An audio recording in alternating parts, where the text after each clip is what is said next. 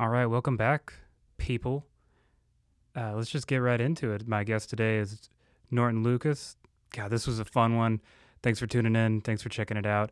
Uh, links in the description. Go check out Perpetual Care. Uh, go check out Norton Lucas. You can catch him at most any open mic. Uh, thanks for listening.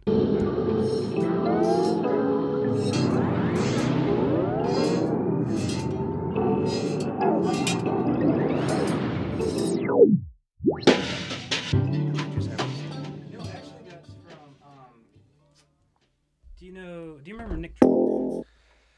I remember the name. Yeah, yeah. He was uh, he was a good buddy of mine. And then just keep that mic about a fist away from your face. Okay. Um, so he, I should have gotten the arms out for this one. Sorry. Well, we're rolling. Um, he he he gave me that. And He Okay. put goodbye on it, and I'm gonna turn it into an album cover at some Yeah. point. I'm gonna put like for now. Okay. in the bottom gotcha. corner or That's gr- something. I like that. Yeah. So- Yeah. I'm sorry to hear about that. I didn't know that he was no longer with us. Oh no, he is. He Oh, he moved okay. to he moved Oh, to South moved. Carolina. Okay, Jesus. All right, all right. I was like, damn. Nick, if you're I'm listening to this, that's like, oh, fucking man. awesome. Oh and you know God. what's funny? Because I know his name, I'm just I I need to face a lot of the Mhm. times. So I knew if I saw Nick, I'd be like, oh God, yes, I totally know this dude. Big mustache, looks like Billy Corgan's evil twin. I'm gonna look this up Yeah, yeah, yeah. Go for it. Go for it. because I know I know his name. I just for some reason I got him on Instagram. I think I have a cartoon drawing. it's of him. partially due to my hangover. So I'm sorry ahead of time, Nick, because I know I'm gonna feel like a dummy when I when I get this. Um, is there a policy on cursing?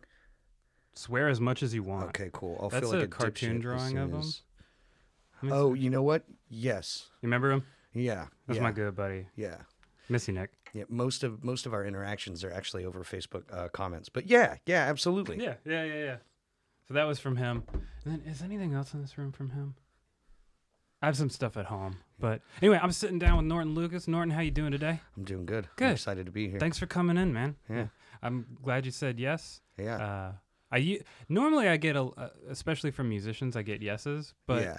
I I respect the people that I go up and I'm like, hey man, do you want to be on the podcast? And they're like, no, absolutely not. Yeah. I really respect it. Like the drummer for Forest Evil, Yeah. um, really like him. We've always had really good conversations. At one time, I was like, Yeah. hey man, do you want to come on the podcast? He's like, no, absolutely not. And I was like, okay, I respect it. I, respect I don't I don't understand it, but sure. Yeah, yeah, yeah. yeah. I feel like most musicians are just self-absorbed enough to be like, yeah, I'd love for you to record a conversation with me.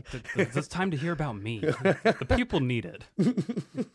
Just absolute. Uh, um, what's the word for it? Uh, uh, un- unwarranted Yeah, information about yourself. Yes. Something that nobody's ever talked yeah, about. but- absolutely. dude. How you Um, been? I'm I've been good. Um, today, I'll be honest, I'm pretty hungover. All right. Um, I went to a party for my friend's uh, son's 11th birthday. mm-hmm. And like, I've been to birthday parties and I've gotten drunk, but when you're at a birthday party for a kid, like all the adults are like, you go you go to a bar or whatnot, right? And Yeah. So you're like, okay, these people are having fun. Some of them are kind of sloppy. I should probably catch up with them. I need a drink. I don't want to be around them without being drunk. Yeah. Now imagine you walked into a bar and everybody was like, Yeah, like yeah, a yeah. child, right? So Yeah. like the kids are having way too good of a time. I definitely need a drink. Right. For sure. Yeah, and we did like this slow ride, and so you know how they go around to the different bars and stuff. Yeah. Um, so what we did was each of the bar stops, she found an ice cream shop that was nearby, Mm-hmm. and so the kids went and got ice cream, and the adults went and got drinks. Okay. And uh, I kind of always told myself I was never going to get on one of those things, mostly because of the the typical people that are on them. I call them woo wagons. Woo wagon tip. Yeah, Yep. and uh, You sold out, man. yeah, I totally did. Yeah, yeah. But it was for an 11 year old's birthday party. It was for a noble cause. So what you you're saying is there ain't no party like an 11 year old's birthday party. not even Okay, close. 'cause Yeah, An 11 year old's yeah. birthday party don't stop. Yeah, she even like rented a, a hotel room at the JW, the Mm. one with the the chrome brontosaurus and yeah, stuff, yeah, yeah. Yeah. Which was crazy because like me walking into a place like that and like having a, I was waiting, I was hoping somebody was going to be like, "Excuse me, but are you staying here?" Yeah, normally I they have a card you out with me. a stick. Yeah, I'd be yeah. like, "Yeah, I totally have a card. Like I'm going to get in this elevator." So did you stay there? I didn't stay. No, Okay. um, mostly because it was way further away, and you gave me a ride here, so. Um, I would have picked you up down there. Yeah, well, I appreciate that, Yeah, but um, yeah, no, that was just closer, and also being home and in a quiet room. Dude, I get I yeah, dude, I don't I don't sleep good in hotel rooms. Yeah, and they also had two two full size beds and that was it. So I was like, all right, well, if I stay here, I'm sleeping on the floor Mm-hmm. because there's like the parents and the kids in these beds. So I'm like, For sure. Yeah. I'm yeah, not yeah. sleeping here. Yeah, there's no way.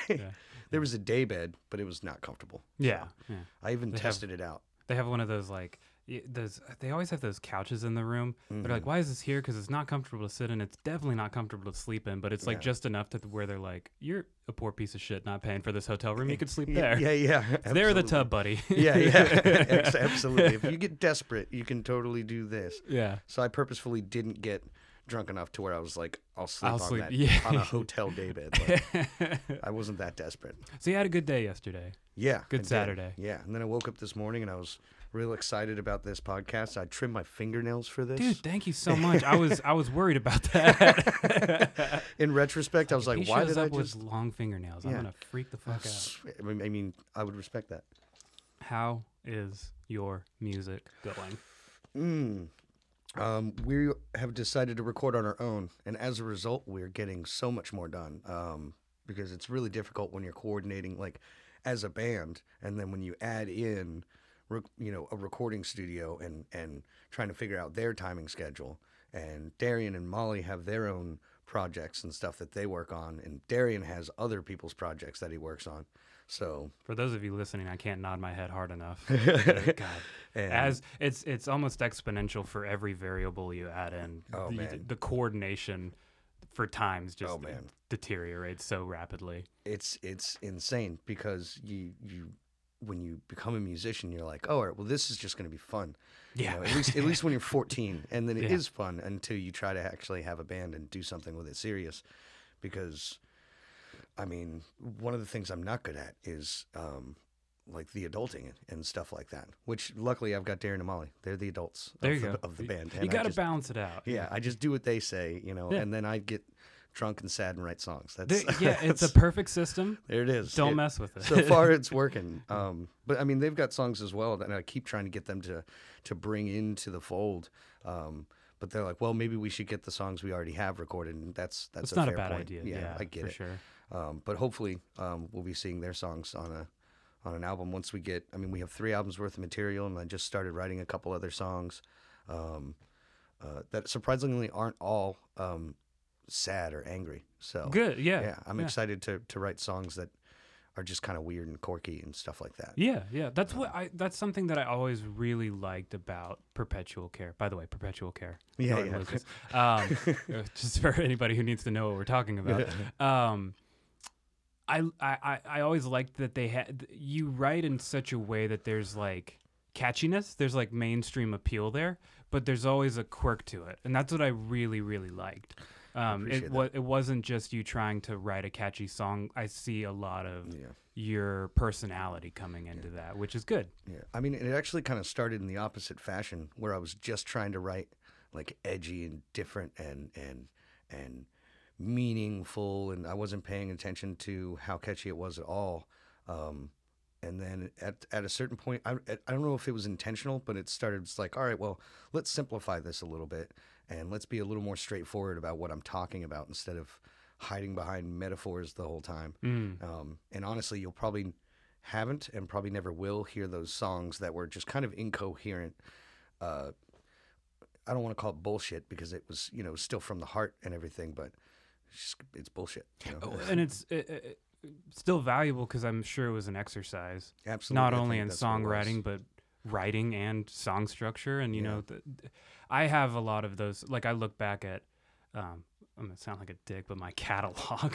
Yeah. Let's just like call it. them songs I'm never gonna play again. But Yeah, they, they're just songs that. I'm never gonna play again. But they got me to that next point. Yeah. You know what I Yeah. mean? And like, they're they they have the it's it's almost like a it's like a photograph you don't want to look at anymore. It's Yeah. it had its special place in time, and now you put it in the drawer, and it's that's where it is. And It just stays there. yeah, It's the memorabilia. I have had some songs, uh, not typically lyrically come back because I think as you as you continue to write, you you grow as a as a lyricist. Mhm. So, but I've had um, chord progressions come back, and then I've completely changed the structure and the the lyrics, and it becomes something new. And it's like I'm really glad I held on to it in a way because now it's even better.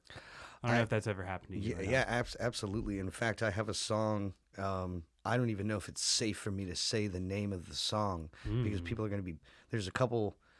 There's a handful of people that love this song, um, and the lyrics are just, just abhorrent and and not me. And they were a joke, but I really drive the joke home, and I and I and I get brutal with it. And um, when I wrote it, I was just thinking about singing it for my friends, right? Mhm. And later on, singing it on stage, I'm like, hmm, there's some, there's going to be some folks that are going to be really offended by this, Mm. and, which is understandable. Um, and it was, I'm just going to go ahead and say it. I was, I was in this little apartment that was right behind the St. John the Baptist Cathedral. Mm. The weather was perfect, right? And this, I wasn't staying in this apartment. It actually belonged to a friend of mine, Penny, and her and Mallory Jen, who's also a musician. Um, definitely worth checking her out. Um, they had left me with a very large bottle of wine and a very nice guitar to play. And the door was open, the birds were chirping, and they went on like a spa day kind of thing. And I was in a great mood, and I started writing a song. And usually, when I'm in a good mood, I I just kind of joke. And so I made, wrote this joke song called "Dirty Woman," and it's got really mean lyrics. Like imagine you were broken up with uh, uh, by some girl that you were really hung up on, uh, but subconsciously you kind of wanted to lash out, and so you say all the meanest things you could say. Um, and it is gendered because I'm a guy, and so if I were broken up with, she'd be a girl. And uh, but so the lyrics in it though are just not something that I can really get behind. Um, it was a funny little joke, but the chord progression is I don't think that I've topped it since I've written any chord progressions. It's got like three different musical styles, and I'm like, man, it's such a shame. Like uh, Jack Black, for instance, right? Incredible musician. And I keep thinking to myself, well, what if he became like a, a more serious musician? I know that's not his thing, but he could write probably some of the best one, like best serious songs. Yeah. Um, and- Take like something like Kielbasa and Yeah. completely re- rewrite the lyrics so it has nothing to do with Scientology and big dicks and stuff. and Yeah. it, it actually becomes like a pretty cool like funk rock song. Yeah, it'd be crazy. And and so I might take those chords and turn it into something else. I might not, and then just suck it up and own up to this shitty little song I wrote. Um, but I don't know. Do you think it worked better at the time you wrote it? I don't know how long ago you wrote it, but I mean, obviously we've had a pretty dramatic shift in social climate, it, like almost at a rapid pace, I would say, over the past five years, Yeah, where I it mean, started out pretty going up and then it radically increased.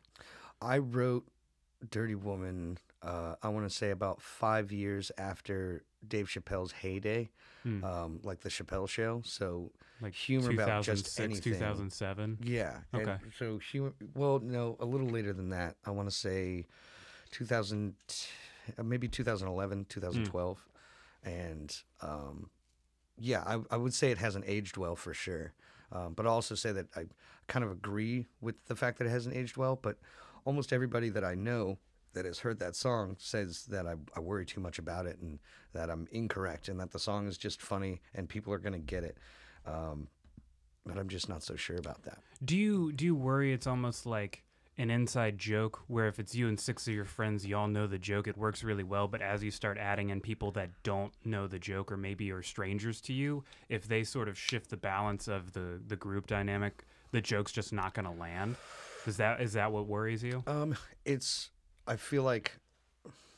I mean, anybody I think could relate to the song in a way, or at least understand what I'm saying. It's like it's not like there are any specific names in the in the songs or any specific actions that are happening. So it's it's pretty broad, but um, I will say that if I'm with a group of friends that know the song, then they're all like, play it and they yeah, love it. And- yeah. But if there's like two other people in the room that haven't heard the song yet, I like put disclaimers out here. Like I, I address the people that haven't heard it, and I'm like, you, you need to know that this isn't me. This is just a joke, and they're forcing me to do this. So I'm, I'm under duress. It's really their fault. yeah, so- yeah, yeah. Blame them if you're if you're mad about this song. Just know I didn't want to sing it. It's what So- all the best artists do is deflect. yeah, yeah. It's just you know, like this has nothing to do with me, and just you know, enjoy or don't. But if you don't, it's their fault. If you enjoy it, yeah, sure, that's on me. how how I th- I think there's a couple different theories on how artists perceive themselves as involved in the process, and I think it's a spectrum. So there's people that believe uh, that they are an integral part of the process of creating. Mm. If it wasn't for them, they they wouldn't create art the way that they do. And then there's people on the other side of the spectrum that are like, I'm merely a conduit. Something is just flowing through me, and I'm just a vessel for it. Where do you kind of fall with that? Because it's Mm. just sort of what we're talking about. That's um, that's actually a really good question. Um, I saw this this TED talk about the word genius and how it comes from the word genie, um, and so there's it's like there's this um, this spirit right that gives it all to you, um, and I can't remember if it was. Let's see, there's two names that I always mess up. There's Ted Nugent, who's the guy with all the guns. Ted Nugent. Ted Nugent. So the other one, um, God, Margaritaville. Oh, Jimmy Buffett. Jimmy Buffett, that's the guy. Yeah, I don't know why I mix their names up. They're That's not at all alike, but just Jimmy Buffett. One Ted you'd want to Nugent. hang out with, one you'd really want to hang out with. Yeah, yeah, yeah, Dude, yeah. I'd really love to hang out Yeah. with Ted Nugent. Just Yeah. ignore whatever he's saying and just see Yeah. that gun collection. Yeah, and then yeah, the ranch and stuff, and go hunting and all that. That would be fun, you know. Mm-hmm. And yeah, I'd get uncomfortable every time Obama came up, but yeah, yeah, yeah. It's, yeah, like some sure, Ted. some lines are getting toed on, and you're just like, uh, Yeah, I'm a guest in this house. I don't have an opinion. You know, I don't worry about politics, Ted. Hey, what's this over here? yeah, yeah, let me see your guitars. Um, so anyhow, um, what was I saying? Right. So Jimmy Buffett, uh, I think it was him, and he's going down the road, and a song comes into his head, and he looks up and says, "Can't you see I'm driving?" Because he has nothing to write down. You yeah. Know? Um, and I can't remember the name of the TED Talk. Um, I don't know if you have like descriptions and stuff, but I could probably find it for you and Sure, put it at the bottom of Yeah, I could put it in the description for sure. um, but uh, I think it's more of a spectrum. There's there's a lot of artists that don't take responsibility for their their work, and I don't mean for the connotation of that to sound bad, but like I kind of get it. Um, they it's it's a it's a humble practice, I think, but at the same time, yeah, sure. You know, I've got lots of synapses that that are unique in my brain. You know, it's like you know ten thousand fingerprints all configured. You know, it's it's uh, so in a way, yeah. If I mean, if I wasn't in that that nice apartment with all the birds chirping and the wine, so all of that came into it as well. So it's it's you know, there's my experience. It goes in, it gets jumbled around. I fuck with it, and then other stuff comes out. So it's I take responsibility for it, but my process is really random. In fact, sometimes I start off just mumbling, and then those turn into words. Uh, and then I know what the song's about. Like when I draw, for instance, I don't know what I'm drawing until I'm done most of the time. Um, so yeah, I, I think that's. I can't. I don't really have any other thoughts on the. On no, the- I, I like what you're saying because I think you're kind of falling in a maybe a middle ground between Mhm. the two, and I like that you you own up to what you're you're doing Mhm. and you're not just writing it off as unimportant because I think I think that shows that you're an empathetic person and your your primary objective is to entertain and maybe like beyond that like uh invoke feelings in people but you don't want people to be uncomfortable or upset Yeah. Um, well, it depends because sometimes I'll get done with one of my sadder songs, and then I'll look out in the crowd and, I'm, and I'll know who can relate to it because every once in a while someone's crying, and Mm. that's it, that's what I want. I want tears. You I know? want you to cry Yeah, I want you to feel the way I felt when I was hungover and I wrote this. And I felt like a total piece of shit. Like, um, that's the objective at the same time, I I don't want that person to be my mom. So I explain to her ahead of time, you know, if she goes to any of my shows or she hears any of my songs, or also my parent, like my family in general, be like, yeah, hey, I was hungover and I was sad. I'm okay now. Like, don't take this too seriously. But if you're not part of my family, I want you to cry. do, do you do you find yourself giving disclaimers a lot Um, in certain situations, yeah. Um, I mean, you know, for you know my folks, for instance, that's that's the thing, and you know, with Dirty Woman, that's that's something I never do on stage. So that's just at parties and stuff like that. I used to play it on stage. I don't do it anymore, and other than that, though, no. Um, even for the political songs, um, especially not the political songs, uh, I I'm totally okay with getting up and you know, singing about the American dream and, you know, um, killing people for greed not being my kind of dream, and then getting off stage and people being like, "Well, I like your music, but I don't agree with your politics," and and I'm like, "Well, that's okay, that's fine." Um, so, and then with with the with the more honest about my own habits and, and stuff like that, those sorts of songs. Um, I guess I the short answer would be no.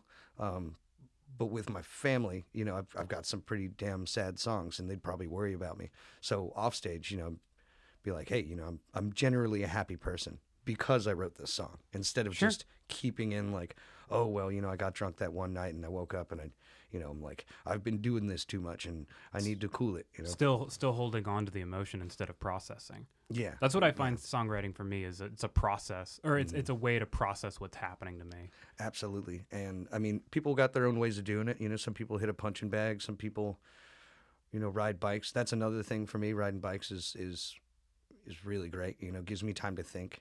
Um, my number one emotional processing thing would actually be being underwater. I discovered recently. Interesting. Um, uh, the springs in Florida. Have you ever been? No, have not. So there's probably there's probably over a hundred of them. There could be hundreds, uh, but it's clean, clear, blue, pure water coming out of the the ground that you can drink. Um, like Damn. this right here, actually, uh, Deer Park. It's a uh, hundred percent natural spring water. Let's see where they get it. It's probably from Florida. Uh, White Springs, Liberty County, Florida. There you go. Blue, You know what- Blue you know Spring, Madison is? County, Florida. This is some asshole in Liberty County, Florida, with a faucet, laughing his ass off. Yeah.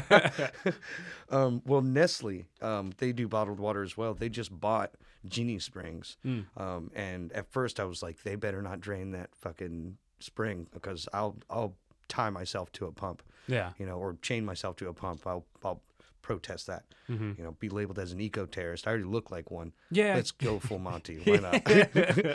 but um, yeah, swimming there. Uh, so I, I've been studying philosophy for five or six years now, and I've decided I'm going to take that degree and be a scuba instructor because being underwater is the only time my brain just shuts up.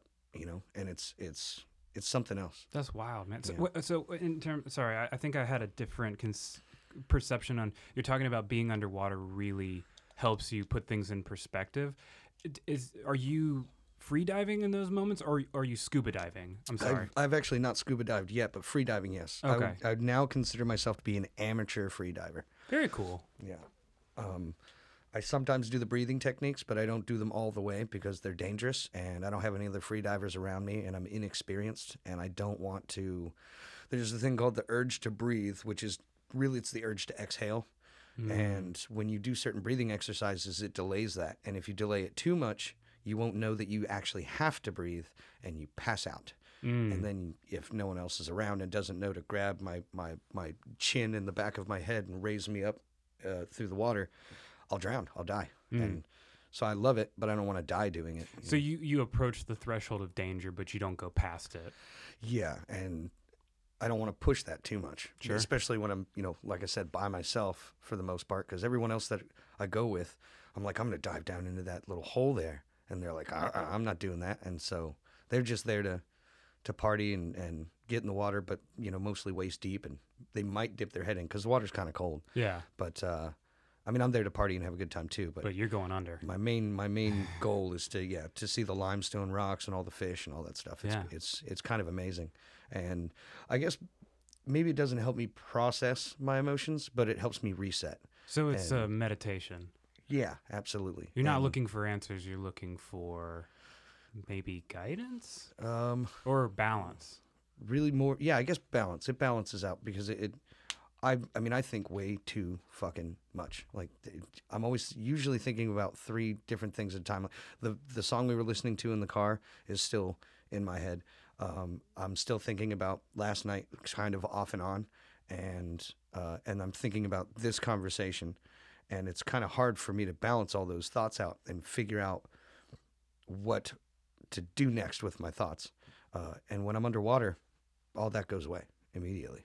I think So- that's the glorious pursuit. Is as artists, we need to find that thing that turns our brain off. Yeah. uh, because, as you say, I th- I think I, I don't think necessarily all good artists feel this way, but I think we have very active brains, active imaginations, Mm. active. Um, looking back on the past, like uh, self-analyzing, Mhm. very active. I have I, I just wrote a song, and one of the lyrics in it is, uh, it's so the song's all about not being able to sleep, Okay. and it's the lyrics are, I go real quiet, and it's the song I wrote full volume in the brain, f- full volume in my brain, someone else's tune playing just the same. I can't sleep, it's always on. Ooh. So it's that's how I, I have you ever got I've gotten I think the max amount of songs I've gotten stuck in my head at the same time all playing over each other is 4 hmm and it's not a comfortable place to be in. it's like it's it's I, I think that's how Zappa thought. okay. Right I don't know, but it's it's uncomfortable and it's hard to turn that off and that's what it sounds like to me is that's your that's diving for you is it all like doesn't matter for a little bit and Yeah. that's what's important. I don't. Yeah, I don't even think about it. In fact, it. I've. I feel as though unless I force it, there are no th- uh, word thoughts. There are no brain words when- I'm I like underwater. brain yeah, I like I didn't mean to reference like shitty internet videos that my like my girlfriend at the time told me about and Yeah. showed me, and I was like, I don't see why you think this is funny. Yeah. But it was like one with like Justin Bieber as a doll or whatnot. He's like, "You just read my brain words." The rest of the video, honestly, it, it that stuck in my brain, and and Yeah. so I'm kind of pissed about it because I hated the video. now you got to write a song, brain words. yeah, brain words. Yeah, why not? Um, yeah, it'll be about the relationship. Yeah, there you go. Yeah, that's yeah, yeah, good. yeah. But uh, yeah, when I'm underwater, it's literally just looking around, taking in sights and feelings, and and grabbing rocks, and yeah, not really thinking at all. Just just being a fish, I guess. Do you have anything else that does that for you? Music, sort of, um, because I'm You can focus on the thing this one song that bothers you so these much. words, yeah, and and so I don't have any other brain words other than the song, so it puts me on at least one track. So it it doesn't shut it off completely, but it it it focuses it. Um, riding my bike, uh, words usually kind of go away there as well. Um, it's just not as pleasant as being underwater, but because there's still noises, there's still people that hate cyclists, which is totally fair because a lot of cyclists are they go out and they're just like, I'm gonna break every single law, Yeah. and I'm gonna get in everybody's way. Yeah. I break laws, but usually it gets me out of people's way. Okay. you Yeah. Um, and some of them don't like it because I'm ahead of them now, but what they don't see is that there's a car up here and I'm going to get in front of it. And then I'm going to be basically all the way on the shoulder after that car. And then every single light, I'm going to be out of their way. Um, but because of the guy or girl on a cruiser that just goes in like an S pattern, Riding through the wrong way down Whitaker. it makes them hate me. Yeah, And for so- sure. So I like ride your that. bike responsibly because you make us all look bad. if you Break don't. break laws to get out of people's way. I think Yeah. Machine Gun Kelly was quoted as saying that. Really? Not the rapper, the gangster. No, I'm just kidding. Okay. I didn't know there was a gangster. Yeah, yeah, yeah. yeah. Oh, really? So he, Yep. that rapper named himself after a gangster. hmm All right. Pretty cool. All right. I'm not going to, you know, I, I- the only thing I've heard from Machine Gun Kelly is Eminem's response to him talking shit.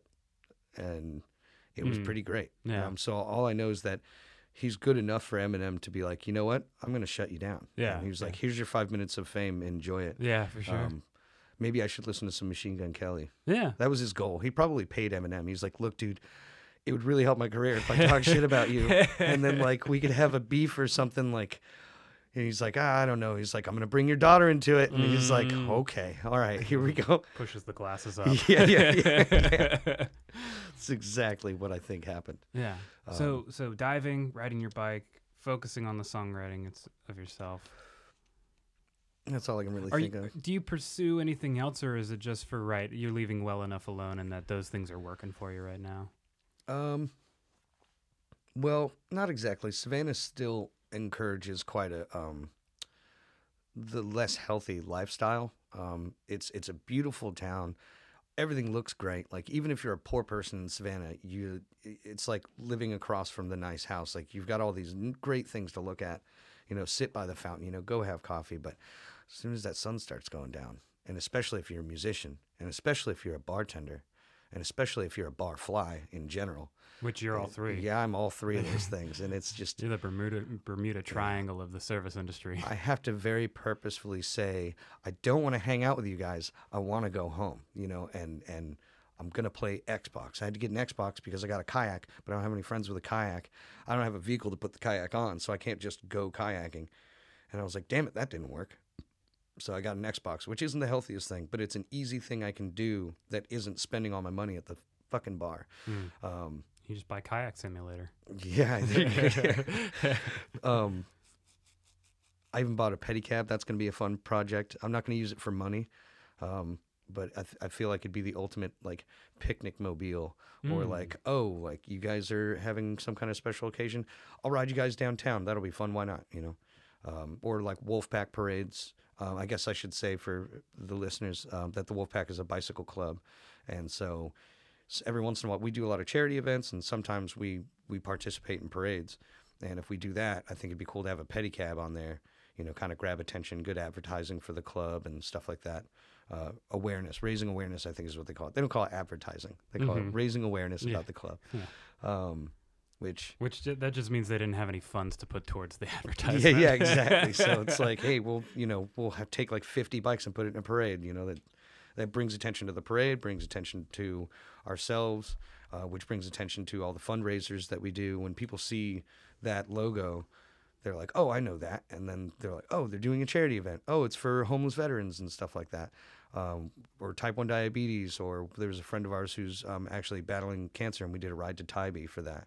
And uh, I don't think we pissed off every single driver that had to get around us because, well, first off, I'm pretty sure they sell the ribbons, you know, um, cancer awareness and stuff like that. It's kind of hard to to be like these motherfuckers when Yeah. you're trying to, you know, get to the beach. You I know? could find a way. Yeah. yeah. well, I mean, if you hang out with us while we're while we're drinking, while we're actually having fun, you could probably be like a couple of us. You'd be like, I don't like that guy. Yeah, like, yeah. it's totally fine. Shout out to you, Jonathan Humphrey. Yeah, yeah, yeah. Fuck that dude, God man. damn. Yeah. In here every week. Um, So we're we're getting a big picture of the depth of you as a person, which is good because a lot of times, uh, s- sometimes people come in here and I, I have to have like a lot of questions prepped to kind of get them to come out of your shell. You've done that very well, and I appreciate you for that. Um, do you? What's the? You have all these things going on, and all these things that you occupy yourself with, and all these things that make you who you are mm. what's the biggest wedge of that pie chart do you think is it songwriting is it getting away from it is it wolfpack Mm. Damn. I don't know. I'd say, honestly, wanting to be underwater instead of whatever else I'm doing. that wedge Like, is like growing It's it's it's it's really taken over my life. Um, anybody that sees me at least once a week will tell you that every single day I mention the Springs. It's it's it really kind of derailed. Like like I've spent fifty grand studying philosophy and not going to make any money doing that ever. Um, I'm going to be a scuba diver, and unless you know music gets in the way of that, I would let music. That's probably the only thing I would let get in the way of me being a scuba diver, um, which is really strange because I, I'm not really sure how to put it. Uh, music is a really risky endeavor um, with your life. Like if you start going on tour, and after you start going on tour, if things don't necessarily pan out, one one worry that I have is like we'll get done with touring. We've been doing it for ten years or something. Now I'm now I'm 43, and I don't have much in the bank account to show for it. You know, no retirement plan, no 401k, and and there there are programs in the country that take care of old people. But like, what am I gonna do in my old age? Like, uh, a friend of mine told me he's he's trying to find a hobby to occupy himself because in his old age he's going to need something to do. Otherwise he's just going to sit in a rocking chair which i think is the most morbid of all furniture because they're just rocking back and forth waiting. Waiting for they're death. waiting for death and i'm like that's how i would be if i was about to die. I'd be like fuck fuck fuck fuck rocking in a rocking chair. I mean, I like rocking chairs, but I don't know what a rocking chair really means until I'm old. And then You don't I'll- want to become in that big chunk of the pie chart. Yeah. And maybe it's just their way of maybe staying a little bit physically active, like keep you know moving around. Get those calves moving. Yeah, yeah, yeah. Get you those know, knees yeah, yeah. Work them toes out. You know, maybe, maybe it's you know. I just thought of how ridiculous it would be if there was like a workout video centralized around rocking chairs. You know?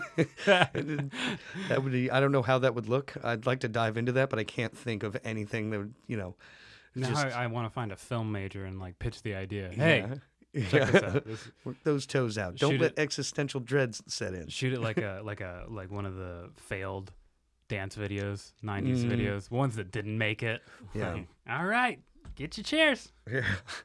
Can I take this beautiful pursuit that you're involved with and boil it down to a stupid question? Yeah. Who's your favorite philosopher? Um, And and I let me clarify in a way that's a little bit more substantive. Okay. Substantive. Who do you find yourself relying on the most in terms of what they've pondered? Ooh. Well, I think Camus. Um, uh, he he basically you know says like there isn't any inherent or or findable or let's say uh, validated truth you know through logic no matter how much you think about it. But you can create your own meaning and there's nothing fucking wrong with that. Um, uh, unfortunately, he he also said the most meaningless way to die was in a car accident, and he died in a car accident with a train ticket in his pocket that he decided not to use at the last second, Hmm. and then got in the car with his buddy and died in a car wreck. So that's the most meaningless thing that could have happened to him happened to him, and he was all about meaning and the fact that it's it's it's all right to make your own meaning, you know, and and he He's all about living life to the fullest. And, and it's something that calms me down because we were talking about the pie chart. A big part of that pie chart is that every once in a while, um, when we were talking about the rocking chair and then I said existential dread, immediately that hit. You know, it's like trying not to think about a pink elephant. You know, I know that one day I am going to die and I have no idea what that's going to be like. And next thing you know, I'm dwelling on it. And Camus helps me not dwell on that. Um, also, Alan Watts, less of a philosopher, more of a teacher, I would Mhm. suppose, or a speaker. Um, but my favorite philosopher, as far as the simple dumb version, is Diogenes because he was a badass. Um, he was seen walking around with a lit lantern in the middle of the day, and people were like, "What are you doing?" And he said, "I'm looking for an honest man." And like, he was just a clever guy. Um, he also would masturbate in public, which I don't agree with. Hey, Oh my God. I am so glad this happened. My very, I was thinking about what I was going to say on this podcast, and I thought that I would share my dream last night with you. please. And speaking of masturbating in public, Here we I go. can't believe this came up in conversation organically. Here we go. Like I'm just addressing it. Now it's no longer organic, but Jesus. So I had a dream last. I've been having really strange dreams, trouble sleeping lately, which we've kind of talked about. And um, and when I do sleep, these dreams are just insane. Like a friend of mine is dead, and then I wake up and I'm like, thank God that didn't happen. Um, so I was at a baseball game in my dream, and then I just started masturbating. I'm not kidding. I just started masturbating, and then there was a dude like eight feet away because like all the seating was kind of sparse, and he called me out. He like would he told on me. He snitched. Hey, man. he didn't say it to me. He was he like looked I guess toward the back because Yeah. in my dream I guess that's where the officials are. Yeah. And he's like, "Hey, can we do something about this guy that's like jerking off?" I was like, "You know, that's totally fair. I shouldn't be doing that. Like, I don't know why I was doing it." Sorry, And- man. Just reading a lot of Diogenes lately. yeah. And, um, and then and apparently earlier before I started having the dream, I had said something negative towards him. Like uh, maybe it was like the nachos he was eating, and I was pissed off about the nachos or something. And then he's he and, and um, uh, for the listeners, he just did a jerk off Yeah, motion, Peeling a banana. and it was aggressive too. It was like It's the only way to fly, baby. yeah. Um, so he he he started bitching at me. He was like, he's like, you're gonna be doing that when you acted nev- negatively towards me earlier, and I was like, man, that is totally fair. You got me. Like he's like, you got me dead to rights, and um, I just kind of pulled my pants up and left the stadium. I was like, you know what? I'm gonna leave before I get kicked out. because I don't want to be put on some kind of watch list for what masturbating at a baseball Yeah, game. they're not gonna let you in your dreams anymore. yeah, and so th- it ends actually in. It's odd how realistic some of my dreams are. I'm in the front parking lot of a baseball stadium, and then I wake up and I was like, "Oh, thank God!" And I'm like, "Wait, I would never do that in real life. Like, Yeah. why was I doing that in my dream? No idea. Diogenes might have had something to do with that, Sure. but I haven't even thought about Diogenes for months.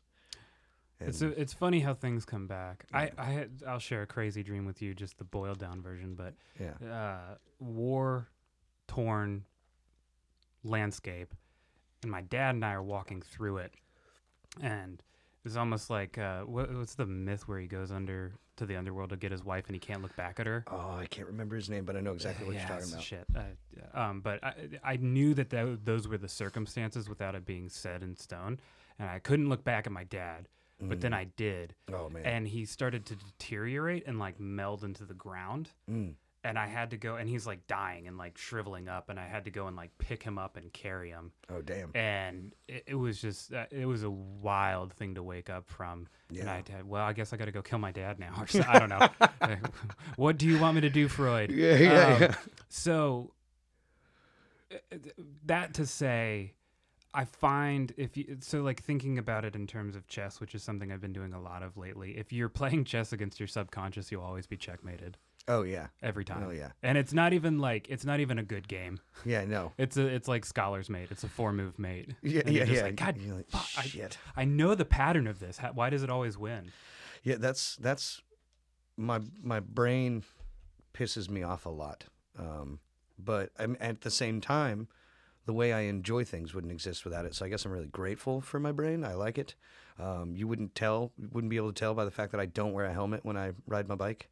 But it's hot out there, you know. I just don't want to. those lovely locks. Yeah, gotta let the hair flow. gotta. You know. Um, How how else will anybody know you're cool? yeah, this makes it even more dangerous, actually. Though it Does gets it? in my face all the time. Oh no, yeah, yeah. But I refuse to go with well, not refuse. I've done it before. But the Lieutenant Dan look, like the bandana, you know. Like, oh yeah, yeah. I've seen you like that. A yeah, couple I've times. done. I've done it. it. But I gotta wait till it gets longer than this, and then it's then it's okay. Because otherwise, it kind of puffs out on the bottom and on the top. It like, flat. and people are like, "Why are you doing that?" Yeah. Or, or at least I would say to someone else, "Why are you doing that?" Like I wouldn't do that. That's a horrible look. But once it gets long enough and it weighs itself down a little more, um, I keep this braid. This is how long my hair would be Oh, if I never cut it. Padawan? It goes, yeah, right. um, but for the record, I think his name was uh, the guy that taught Obi Wan Kenobi, Qui Gon Jinn. Qui Gon Jinn. Qui Gon Jinn had one. Okay. Yes, that's true. Um, so it's not. I I just call it a learner's braid, I guess. But yeah, it goes all the way down to my belly button. Like Yeah. it pisses me off every time I look at it. I'm like, damn, why'd I cut my hair? Yeah, It'd be so long right now. And you'll never catch up to it. It's like somebody that's older than you. Yeah. Um, there's a friend of mine who's like, if you cut that, it's mine, and like he's just claimed my braid. I was That's like, off-putting. I was like, I don't know. Someone might have to die, and I'll put it in their grave or something. I Yeah. Yeah. But, or make a uh, candle out of it or something. yeah. But you have to offset the scent with something Oh, really good, so you get that nice horrible. balance. It's like what's that? Like the best perfume always has something that smells awful in it. Oh, I didn't know that. So, yeah, so you have to like, so you'll make a candle out of your hair, but Yeah. it'll be like lavender and jasmine, and yeah, and, and, it'll offset the burning hair. Norton's burnt hair. Yeah, yeah. No, I would- I would call it probably burnt evidence because you you know they could do like a drug test on this and I don't. Explains so much. Yeah, well, I mean, right here at this part right here, you, you wouldn't find anything because I was dating a girl who was very straight edge, and so Mm. you know I mirror it. You know, it's not like she forced me not to, but I was like, all right, well, like why would I? Like Mm. if, if it's if it's offered, you know, if you put some put some blow on the table at this section of the braid, then sure, I'm not gonna not do it. I don't want to Yeah. be rude, you know. I'd like to see the analysis of it because they're gonna they're gonna be in like, oh my god, we're three inches in and you should be dead. Actually, I don't do like that many drugs. no, I know, I know. I'm just well, teasing. Yeah, well, I mean, there is the thing. It's it's strange because there's not a lot of musicians anymore that, you know, you've got. I mean, Janis Joplin and Jimi Hendrix up here on the wall, and they're known for doing an insane amount of drugs, and like that's like what a lot of people think that you want to do if you want to be a musician, and that kind of lifestyle doesn't really exist anymore. Like there's No, you know you can you're you're either the the poor traveling musician who's just looking for a place to crash or if you're or you're the professional musician with a tour bus and you've got all these other things you're worried about, like when you sleep and staying healthy and stuff like that. Like, I'm sure that there are still, you know, large celebrities that party all the fucking time, but it's not like Motley Crue anymore. You No. know, they're not throwing TVs out of windows and stuff and being praised for it.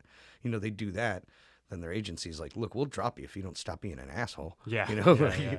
it's like we're we're done wasting tons of money promoting, you know, musicians and then they die of some drug overdose. Like Get they make the- sure you're healthy now. Get in the gym. It's time for your kale smoothie. Yeah, You yeah, know what I mean? exactly. Like he's like, you need to have a six pack, and you know, well, I suppose. I mean, Jimi Hendrix was never all. He was in really in good shape. I don't know how. Uh, heroin. Yeah, yeah, yeah, yeah. Heroin. and He You just again got time to eat when you're on heroin. Yeah, yeah. You know, not at all. Not ordering a pizza on heroin. Close.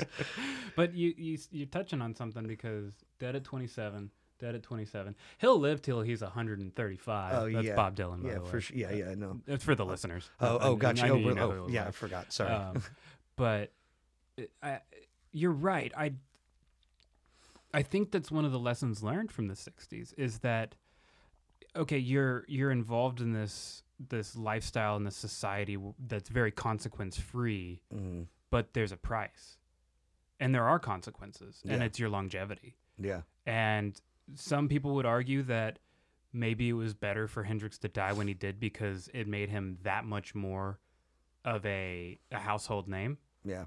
Maybe he wouldn't have generated that success. Maybe he would have stuck around long enough for people to start hating his music. Oh, that's that's a really. I mean, Bob Dylan. You know, he's still. And just just as bad as ever. I saw him, Yeah. I saw him live. Didn't want to. My uncle, he, he came and played in the Johnny Mercer Theater. My uncle's big Bob Dylan mm-hmm. fan. Got me into Dylan, and I'm really not a fan of like anything past. I would say like Highway 61 revisited. Okay. Really, anything past that, not a huge fan of. Blood on the Tracks is okay, uh, but anyway, so he's he's playing with this band now, and he does all these like kind of wild versions of his old songs, and Mm. it I didn't want to see him because I was like I I like these special moments that I've seen of him, and just like these moments I've had with these albums, and I don't want to see him live because I know it's gonna be horrible. But my uncle wanted to go, and he's Mm. dying, so I went and saw Dylan, and I was appropriately dis- disappointed. That's so That's fair, And, you know, and that's that's one thing that I feel like musicians have to worry about. Um, is is they're not necessarily hundred percent themselves. At, once you get to a certain level, you are what your fans think of you, mm, and you your responsibility in a way is to please them.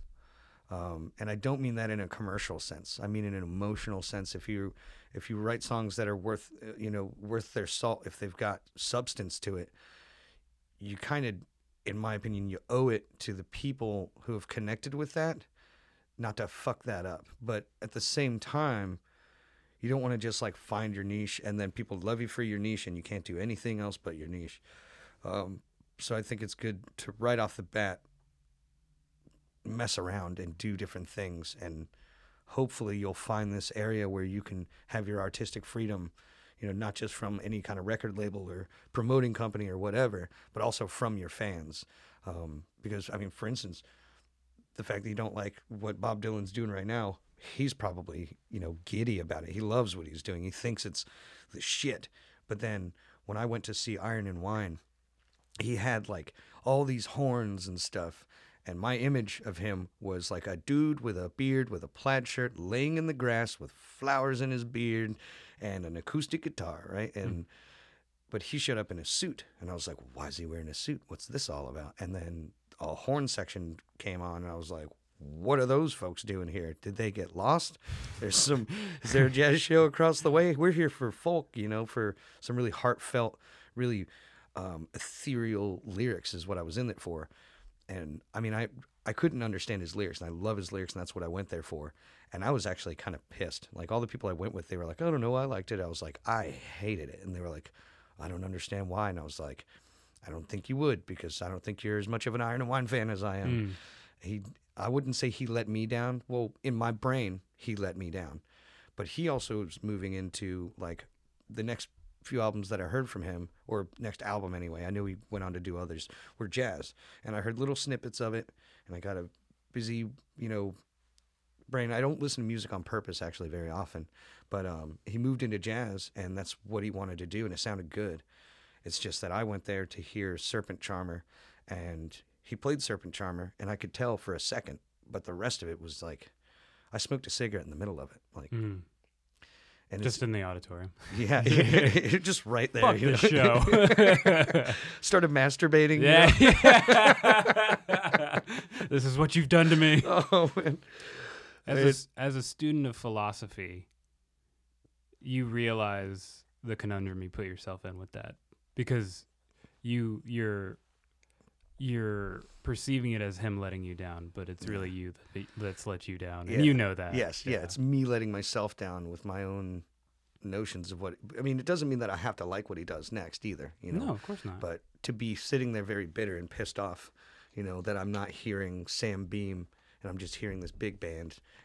If if I had gone in with no expectations, I'd have been like, "Wow, this sounded really cool," and like the light show was incredible. And he made a really funny joke. Actually, someone yelled, "I love your beard," and he said, "Thanks, man. Feels really good to be the first guy to ever grow a beard." yeah, And then, he, and then he like pauses for a second, then he goes, "I'm just kidding, man. Lots of people have beards." Yeah. He's like, he's like- he's like- oh, he- that is the pinnacle of dry Yeah, humor. and then he said, "You'll see him in all the history books." Yeah, that's layered. That's a layered joke. Yes, it that. was. I was like, "Damn!" Like he's got some on-stage charisma, you know. Mm. And at one point, he, I viewed this as my apology or his apology to me. I mean. Uh, he said, "You know, if you couldn't tell, we fiddled with the songs a little bit, and I was, I wanted to be like a little bit. Yeah, right. I was like, yeah. this is completely different. Yeah. Like, isn't what I wanted. I wanted to throw a fit, you know, Yeah. but it's all right. I, am still glad that I, sh- you know, it was a good show. Just wasn't what I expected, and I wasn't being a very good Buddhist that day at all. I Mm. let my expectations cause me suffering, um, but that's that's how that goes sometimes, and and it's something to worry about if if I were to ever to get to that level, you know, hopefully, um, I mean that's the goal anyway, and if I I reach that goal, then all of a sudden I have to worry about well, will my fans like this next song? Um, because I do want it to be relatable. You know, I'm not necessarily Bob Dylan who doesn't give two shits about how Yeah, relatable fuck. his shit oh my is. god, yeah. He just does not care, and No. that's kind of his niche. He's like, I'm gonna write songs that most of you aren't gonna like, but a couple of you are gonna obsess over. He hasn't cared since 1962. Yeah, He's yeah. been famous since 1963. Yeah. So yeah, there you go. yeah, exactly. There it is. that was actually that was good. I didn't I didn't know that. Uh, I'm not really good with like specific dates. Um, oh, I threw them out. They're they're approximations. Gotcha. I think one of them that I remember is uh, Jimi Hendrix was 71 when he passed away. I mean, like it was 71, 1971. Yeah. Oh yeah, yeah, Yeah. yeah. And that's only because I saw a movie that I can't remember the title of, where a guy's trying to sell a guitar and he says it's signed by Jimi Hendrix, and the sh- the shopkeeper's like, "This isn't real. This says 1973, and Jimi Hendrix died in 71. You idiot!" And like, and then he was like, "Damn." Yeah. Oh, God, should have fact checked it. Yeah, yeah. I should have fact checked Uh, my my plagiarism here. Oh my god. But uh, yeah. Oh, um, I did mention that there are there are two me's. There's nervous, grumpy, sober me, and then there's a few drinks me, and I'm You've, hungover. you've been very pleasant to be around. I'm, I'm, You're probably one of the most pleasant hungover people I've had a conversation with. Normally they just yell at me and tell Yeah. me to get out. I've uh, I've got some experience with hangovers. You know, Yeah. you, you learn to deal with, it, especially if you know if you got to pay bills and you wake up and you're hungover. And you're like, ah, I'm just gonna, you know, gonna gonna put it to the grindstone. Yeah. Actually, working um, on RVs, and you know, it being a Sunday, you know, you get to drinking and stuff, and then you wake up on Monday at like seven in the morning, and it's time to get to work. You have an hour to get, you know, 20 minutes, and then you're gonna be up on top of this RV, and it's gonna be hot and it's gonna suck, but you got to get it done because it pays well, and you want to do a job that's worth that amount of money, um, and yeah, yeah, I think that's probably the hardest thing I've ever had to do while hungover. Usually, my favorite thing to do hungover is write a song because it's it's I, for some reason it's just like diarrhea. It just comes right on out, and and like in 20 minutes I'll have a song for you if I'm hungover. It's it, I can't really explain it because my Can't brain's mess with the recipe. yeah my brain's not supposed to be working well when I'm hungover. But uh, anyway, I'm gonna take this shot of Fireball. Not the entire thing. These they call these shooters. They're not There's quite more than shooters. a shot in there. This well, and they're two-ounce thing. not they're not very they're not well designed for uh, No. for liquid passing through them. Yeah, they should make it like a tiny jar, you know, Yeah, and then it comes you- off and it is a give you a glass. needle to poke the bottom when you're yeah, when something you're- like that. like a like an upside down Capri Sun. I really hope the microphone captured the the, Oh, it did the for bubbles. sure. Yeah, yeah. know. I'll go in and boost it. Yeah, there we go. mm. Where are But, you uh, recording at? Um, Darian and Molly's house, which is South side now. Yeah, south side. Yeah, and it's it's I heard the Pickle Palace is all fungused out now. uh, probably, and also there's still nobody renting that house. Um, Really? and I'm surprised because I still love the house. You It's know, a beautiful house. mold and everything. You know, it's it's it's it's got wabi sabi. You know, Warts and all. yeah, I love it, and and I mean the black mold needs to be taken care of. That's, That's the disclaimer. that that is dangerous, and you know. It's like a uh, like a girlfriend with like a daddy complex. Yeah. It's like you got to deal with that. Yeah, yeah, that Then we can move on. Yeah, yeah, but I love you. everything is great. You know, I Mm. love you just the way you are. But yeah, you gotta, um, you gotta stop killing cats. Yeah, you know, you gotta stop doing that. It's bothering the neighbors. Yeah, yeah, yeah. to say the least. Especially the neighbors with cats. the cat lady is pissed. She keeps count. She's you know? trying to kill you now. She's like, there were 15 yesterday. There's 13 today. Um, so, but but I love that house because mostly because I guess the things that happened in it. Um, the power went out one once, and uh, Darian and Molly went, you know, to Richmond Hill, and I was like, y'all can have that. You know, the weather's nice, and I lit candles and shit, and and I wrote like three songs in a week actually in that house, and and that was probably one of the times that I was like happiest was actually in that house. Um, I used to run a thing called the Furnace, which was great. You know, lots of people came to shows and stuff. Hardcore kids had something to do, and I Alex felt- and I were actually talking about that yesterday. yeah. Yeah. I, I was even at a coffee shop and someone I didn't know was like, Have you heard of the Furnace? Yeah, it's like the best punk venue in Savannah. And I almost tapped him on the shoulder and said, Excuse me, it's not a punk venue. It's an anything venue, and you just go to punk shows there. But then I was like, You know what? Let the punks think think, they found their spot. We'll let the hip hop kids think that there's a spot for them. Hmm. You know, I mean, pretty much any other genre probably knows that we do multi genre. Uh, I feel like metalheads, for the most part, en masse, um, if I'm pronouncing that correct. I, I think in masse sounds better than in Mass. Hmm. um, but I still say en route rather than en route. Uh, so, because I'm not that much of a douche. Right. Uh, sure. Yeah.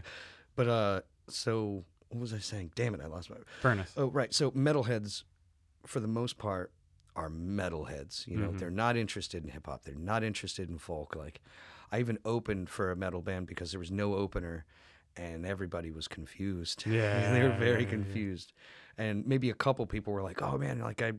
I really like your lyrics or something, but I was like, yeah, everybody else didn't. Like, Yeah. like they, they Thanks, all, man. they all like i'm surprised they were polite enough not to immediately step out for a cigarette when i started you know playing because i just was not a good fit. But it was an emergency you know you got to have your opener. Um, so fuck it. I was like all right i'll just play f- a few songs like why not? The show must go on so to speak. But even that that doesn't compare to the pickle palace because well, one, I was tired of putting on shows, so it was really relaxing for Darian and Molly to be heading all of that up, and I could just enjoy the show. Um, and we played a few. Darian didn't like the idea of it. He, he, he was like, I don't want to play shows in my own house, and I understand that. Um, but man, I really wanted to play more of them because they were so much fun, and it was so eclectic. The types of bands that went through. Um, it was a really great time for. For listening to local and small time music, uh, whereas it, it, the scene wasn't very supportive. And so the Pickle Palace really filled in a gap that was needed. And we're about to be there soon. You know, once once the majority of the population is finally vaccinated, we're going to have bands that are traveling. And I don't know what they're going to do when they get to Savannah. I'm kind of excited to see who's going to do the next house venue. yeah. Same. Um, and I mean, I've got a house that's great for it, other than the roommate situation. Like my roommates would not be cool with that whatsoever. hmm Um, and it's totally understandable. You don't want fucking crazy shows going on at your house. You don't want a bunch of people you don't know in your house. Um, that part actually really stressed me out. Like I love the music and I wanted to hear the music, but I hated that there were like a hundred people at my house. Yeah. When the show was it- over- I mean, it really is a big sacrifice, and that's why house venues stop. I mean, you talk about the Pickle Palace filling a void, and it really didn't. It couldn't have come at a better time because Yeah. the furnace was gone. Bomb Shelter was gone. Mhm. Um, there was a place for a couple weeks called the Flamingo House. It was Flamingo House. Pickle Palace was just kind of getting its legs under it, and then Mhm. there was Quo Lab, Yeah. and then Flamingo House got shut down. Quo Lab stopped having shows, which I don't blame them at all. Yeah, I of love course. the, I love them, and I totally understand why they stopped yeah. because it really is a huge sacrifice. And yeah. Th- I think the best part, especially about uh, Quo Lab and Pickle Palace, is Mhm. you guys were really put out and never acted like it. Yeah, you well- and Darian and Greg and Rain and Molly and uh, I, it was Yeah. a huge inconvenience Yeah. to have bands come play at your show. Uh, somebody like me, of course, turning the amp up and pissing off the neighbors, and I mean, Mhm. you're real put out, and nobody ever acted like it, and it was, it was beautiful.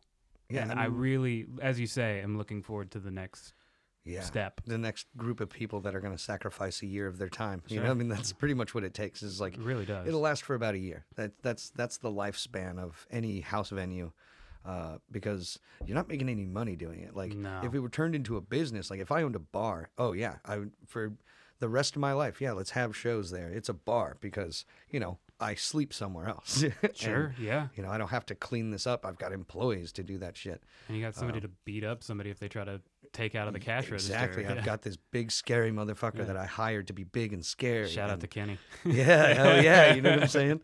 Uh, Kenny and also Big Joe. Uh, those are our two bouncers at the Wormhole. And Yeah. Honestly, as a bartender there, if it weren't for them, I'd have to grab the bat. I'm a little guy. I Yeah. can't. I can't push you out of the bar.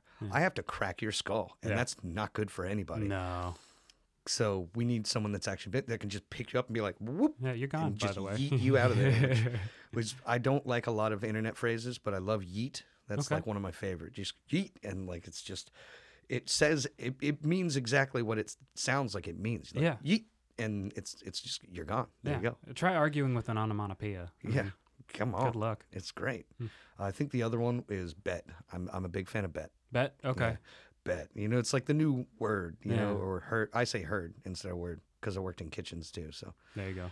it's just ingrained in me. Heard and corner. Yeah, yeah. Heard or yeah. Sharp behind. one thing I'd love to do in restaurants is um, if I'm going, if I'm behind you, right, and uh, I'm trying to get by you, uh, usually say right by or behind, but I say rabbi or beehive, Ooh. and they never catch on. They don't know that that's what I said. I just like it. I Giggle like to it. myself. Yeah, you know, yeah, it's yeah. like how I said rabbi. I need to notice. and Yeah. I just keep going. I, uh, I say I love you instead of thank you at drive-through windows. it's awesome. It's so great. It's so, they never hear it. yeah. Wait. So you're driving through the drive-through? Yeah, so I'll like I'll put in an order and they're like, "Is that all?" And I'll be like, "Yeah." And there's six twenty-two. Okay, I love you. Yeah, I love you. they're just like, okay, Yeah, bye. yeah. Or they do catch it, but you just drove off, Yeah, and they're just and- like, that guy and- loves me. And if they they when they hand me my food, I'm like, "Thanks, I love you." Like, it's All right, awesome. have a good one. it's so fun. It's and you know what would be even better is if you were working at the drive-through and you were Saying like, I love "Here you you. go, I love you," Yeah. and then the ca- the customer would see it. Yeah, yeah, love you. And then would I bet how many times would you have to say that before someone with a sense of humor would be like, "I love you too," yeah. and then drive yeah, off? yeah, yeah. And then it makes your day. Yeah, and then you're like, "Yes, I, you're, I got one." I'm okay with this fast food lifestyle. Yeah, yeah. that guy loves. Everyone else acts like they fucking hate me and they disrespect the shit out of. it. I hated that about fast food, man. It's so crazy. Um, there's one reason that uh, the only reason that somebody, in my opinion, if you think that they don't deserve a living wage, is because you've never done that work. Like it is hard work, and you you you deal with such animosity from these folks, and it's fast. You're ordering shit food, and you're gonna be nitpicky about it, like Yeah.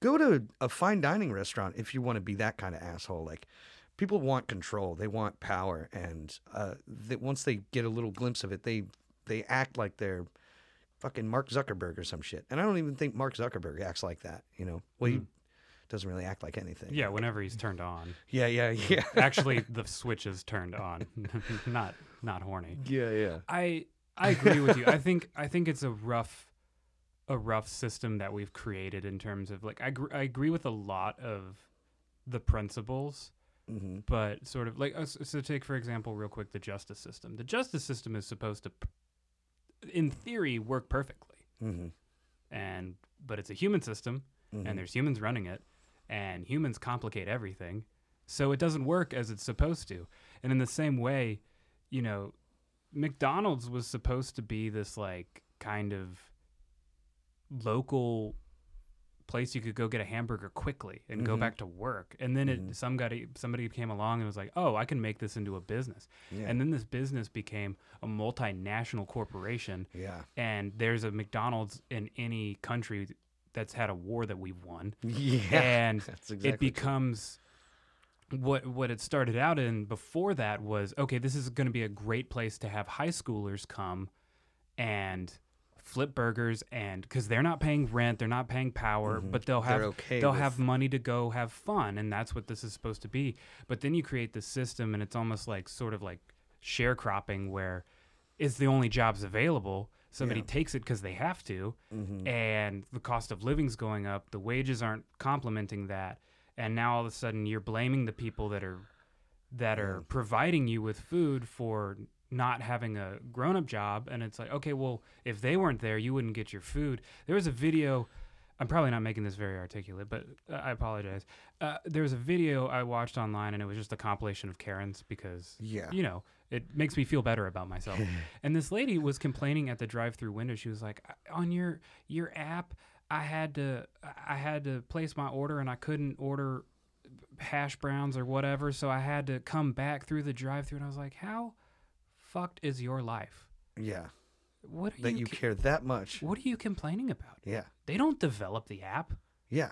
walk in the restaurant and Yeah, order the hash even- browns with what you want They It's- don't even have the app. it's it's fast food yeah like Yeah. it's there are so many solutions to your problem and you're taking it out on this poor person Yeah. who uh, not i grant, guarantee you not having a good day yeah. A lady called the cops because they wouldn't give her the, the burger she wanted. oh my god Yeah, and they were like, "Man, what's your emergency?" And she called nine one one too, Oh not my just go- the oh cops. oh my She God. called nine one one. I know it just makes you want to shit your pants. You know what I mean? And just give up on everything. So she's like, "What's your emergency?" She was like, "I ordered this, and they they put this on it when I didn't want it, or something like that." And she's like, "Okay, well, okay, what's? We're not going to come down there and and." Do anything about that. And she was like, You're supposed to protect me. And she said, What are we protecting you from? A wrong burger? And she probably went on to say, Yeah, a wrong burger. yeah Completely.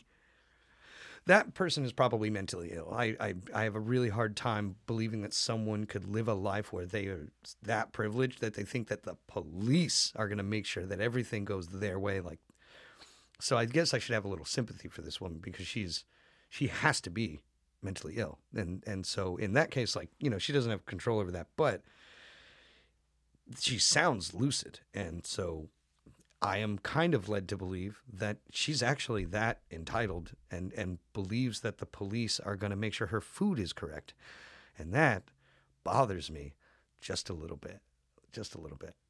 You talk about meaning being very important to you. You talk about so uh, I- I guess like manifesting your own meaning because if so, especially taking somebody like Camus, Mhm. if life is pointless, there's freedom in that because you get to design your own meaning. You get to design your own version of success. You get to design your own act- self actualization. okay So, do you do you take that to heart? Do you float on the cusp of nihilism and that? mm. It's actually um Because one kind of informs the other. Like Mm. it's sort of like with Camus' thought. It's nihilistic. yeah There is no meaning, yeah but it doesn't end there. It's like, ah, Yeah. now you get to you have the the if it know, doesn't world's matter, your oyster. Yeah, there you go. Um, well, actually, um, let's see. Um, so I don't know if this would be a good thesis or if it's already been thought of, but I still intend to graduate because I'm so fucking close. I might as well do it. I've already spent this much money. I don't want to have to pay for something I didn't get. You know, I'm gonna have to pay these student loans off for quite some time. I mean, I could have started a business with this loan. Um, but uh, so my premises and conclusions that, in my opinion, prove that human life has value, right? Is that um, humans are they have the ability to assign value to things and people and relationships. Any noun that you can think of, humans can assign value to that. The fact that we have the ability to assign value uh, thereby means that uh, we are a source of value. So I have never heard of a dry fountain that is producing water. If it's producing water, it is wet, right? Mm. So humans thereby have value because we're assigning value to things. And so human life has value because we literally produce it. We are the source of it.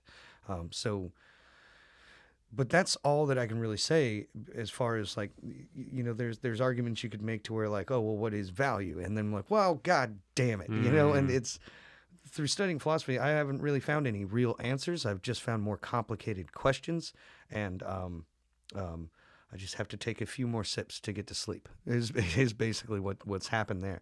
Um, so I don't know. As far as making your own meaning and and and what that meaning is going to be, it's it's this big convoluted bullshit garbage fire of a of a conundrum and but there is a lot of freedom yeah to just kind of giving into the nihilism and you're just like all right well you know i might as well might as well masturbate at a baseball game There you go. you know like who doesn't want to do that you know um for the record i actually like going to baseball games um but i don't like watching it on too much, television apparently. yeah, love that baseball. Oh yeah, it really uh, turns me on. Not like a light switch, but horny. Um, so I don't know. Oh, but I mean, baseball games. I love having a hot dog and a beer and watching a professional. What do you think about the Savannah Bananas? I want to know. I think that they've done an incredible job marketing something that I I thought of as dead Yeah, and not coming back Okay. because the sand gnats. Uh, you've been you've been here as long as I I've have, been to Sand Gnats and Bananas. Yeah, uh, and uh, just I mean, talk about just a, a a total failure in terms of management and marketing and uh, anything else you could fail at. That was the sand gnats and watching what I forget the the the people's name who are running it now, but watching this passion and this ingenuity yeah, I mean, it really blew. I, I thought of Grayson Stadium as a soon to be like Condo. coffin of me- memories or something. Yeah. Yeah. they're gonna tear it down or something, or like you know, lock it up forever. And what they've done is honestly just one of the most impressive things hmm I've seen in terms of turning something so dead around in Savannah. Absolutely true. Um, I completely agree with that.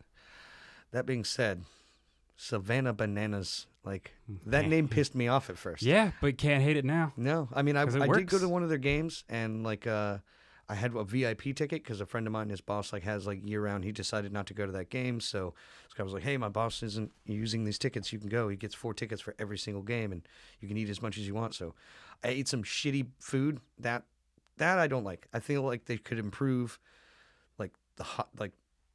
A good hot dog is all I really want. You know, I mm. feel like they should be sending people through the stands. They have enough money now, especially to do this they could have people going through with hot dogs and selling hot dogs and beers and all that kind of stuff.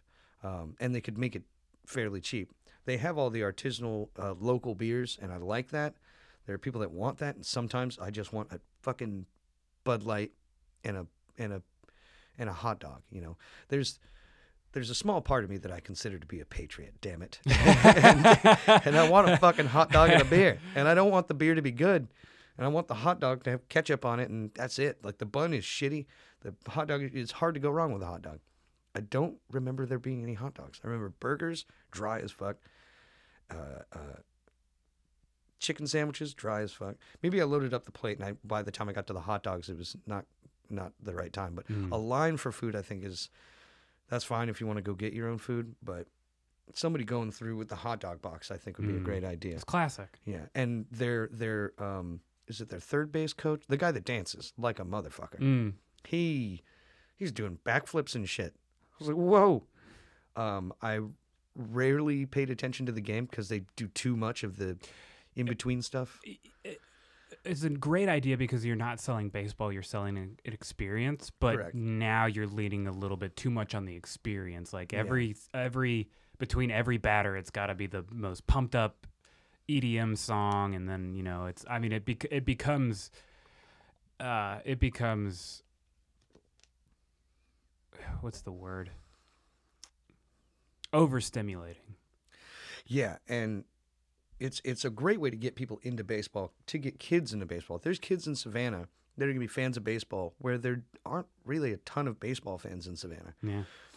These kids are going to grow up loving fucking baseball. Mhm. Period. And that's wonderful. But I say make the kid wait a little bit longer for the next ridiculous, wacky thing that they're going to do. But it was like they might as well have been going like beer, beer, beer the entire time. I was like, yeah. fuck. And I just want to watch a baseball game. Mhm. And I'm okay with the fact that the banana thing that's for the kids, and that I think that's wonderful because, you know, I personally like baseball. You know, um, um, the only sports poster I've ever had signed. I'm not a sport ball fan in general, but like it was the Baltimore Orioles, Mm. and that was like the first sport game that I ever went to, like except for like local, you know, oh well, you know, my cousin's playing soccer, so I'm gonna go to this thing, um, and uh, I like baseball. Being at the game, I don't like watching almost any sport on television. I mean, rugby, cool because they're fucking going for it and they don't stop, you know, Mhm. which is why they're not a bigger sport because they don't have time to advertise shit. You got to catch them on the sidewalls That's of the in- stadium. yeah, that's an interesting point. Yeah, they they don't they're not like football where they take a break between plays to advertise. That's the whole Mhm. reason they made the sport. You know? That's why they did it is to to advertise and to raise awareness about um, the military, and and Mhm. that's pretty much it. You know, it's it's to recruit military and to get you to buy things. And I mean, I like watching the Super Bowl. You know, mostly for the commercials. Mhm. Oddly enough, Yeah. um, that and this this past um, not this past Super Bowl, but the one before that, uh, it was the Chiefs and the 49ers, and uh, the Green Bay Packers actually uh, were beaten uh, by either the 49ers or the Chiefs in order for those two teams to get to the Super Bowl. And I have a brother who's no longer with us, but his favorite three teams were the Chiefs, the 49ers, and the Green Bay Packers. So like that whole season, he'd lost his shit. Mhm. And uh, at the end of it, I was sitting out front of Molly MacPherson's, like crying.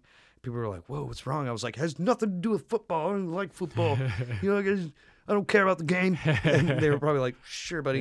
Yeah. Sure, buddy." yeah, yeah. um, but yeah, other than that, I'm not really much of a sports fan. Um, and yeah, I th- I think we I we align 100% on the Savannah Bananas. Like, yeah, except for the yeah, the the one thing is just I wish they would tone it down just a little bit so Mm. that I could watch the game. Um, and then Macon Bacon, you know, they're Yeah. they're definitely they're piggybacking, right? Mm. They weren't they weren't a thing before the bananas, were they? I can't. I can't speak to I mean, that I'd with any never- certainty. I've never you know been to Macon, so I don't know. But You're I've- not missing much. I mean, if they had Macon Bacon and then we did Savannah Bananas, that's probably why they were like, "Oh, well, we can have a rival team." I might be speaking out of pocket, but I think the owners have something to do with both teams. Ooh, okay, Th- th- that that's or genius. I think so. I could be wrong. I know. I think they own two teams. it's like I could be owning wrong about that. competing brands. Like, yeah. that's just. yeah. I hope so. I hope they own both teams Yeah. and they get us to hate one, and then they get them to hate us. And Hmm. Yes, Like, comment, wonderful. subscribe if you know the backstory of the Macon Bacon. yeah, yeah, yeah. Please. oh man, I didn't mean to derail things with the whole baseball thing and the sports thing. Um, this is excellent. oh, good, good, good. What do you want in this album that you're working on to say? Um, well, right now we're we're just kind of recording singles. Um, I'm not sure which one's going to come out first because a lot of the songs are. The oldest one is called "Making Friends." Um, what what I would like out of an album in general, like I've listened to some albums that are an experience from beginning to end, and it's it's just a dream of mine to make an album that is. So you know how this actually was a recent way of describing it, and I, and I think it's a really great way to describe a good album. So you know how when you're watching a musical, they're acting, there's a storyline going on, and then out of fucking nowhere, they they they break the fourth wall, and they go into sing song for no fucking reason at all. Like no one does that in real life. Like it just breaks, not breaks the fourth wall. They break the illusion, is what I meant to say. Um, so I think a good album is where it's all music, and every once in a while you break that illusion and you you go into performing more of of a real situation of some kind. And so it'll be it could be a conversation that two people are having at a bus stop or something or it could be one of the best ones would be songs for the uh, songs for the deaf songs for the deaf by Queens of the Stone Age. Mm. Uh, in the in between each song, there's this radio station that someone is flipping through, and like one of them is like a Mexican radio station. The other one is like some guy who's obviously like a a, a, a let's say new rock uh, radio station, and he, he's even talking about the album. And I just love how they, they, they do that kind of stuff. Uh, Pink Floyd, obviously, I mean, they they break into the middle of it. Now you've got like, you know, dive bombing uh, uh, uh, planes and stuff, and, and you've got machine stuff. And There's someone screaming in the background, and you know when he says the lunatic is in the hall, and then all of a sudden you can hear this person laughing. I I, I want to do something like that someday. Um, I don't know if any of the songs I have are appropriate to even do that, but or maybe it's just going to be that much harder to find something that ties those songs together in that way. Do you think it's going to be like serendipitous in terms of you can you can find that string that makes all these songs correlate or do you think you're going to have to write with a lot of intention to do that Um, I'm going to need a definition for serendipitous. do you think that based on just your proficiency as a songwriter you're going to be like if you if you just write enough songs Mm-hmm. you'll be able to tie a, a select few together into a concept Oh, or do you think you're going to have to specifically write songs or is it going to be a combination of the two maybe you get six together and then it's like oh that's a really cohesive idea and then i can write six more songs off of this premise oh. Um, well, actually, um, accidentally, there are three different variations of the songs that I've written, other than the old ones that you probably won't ever hear.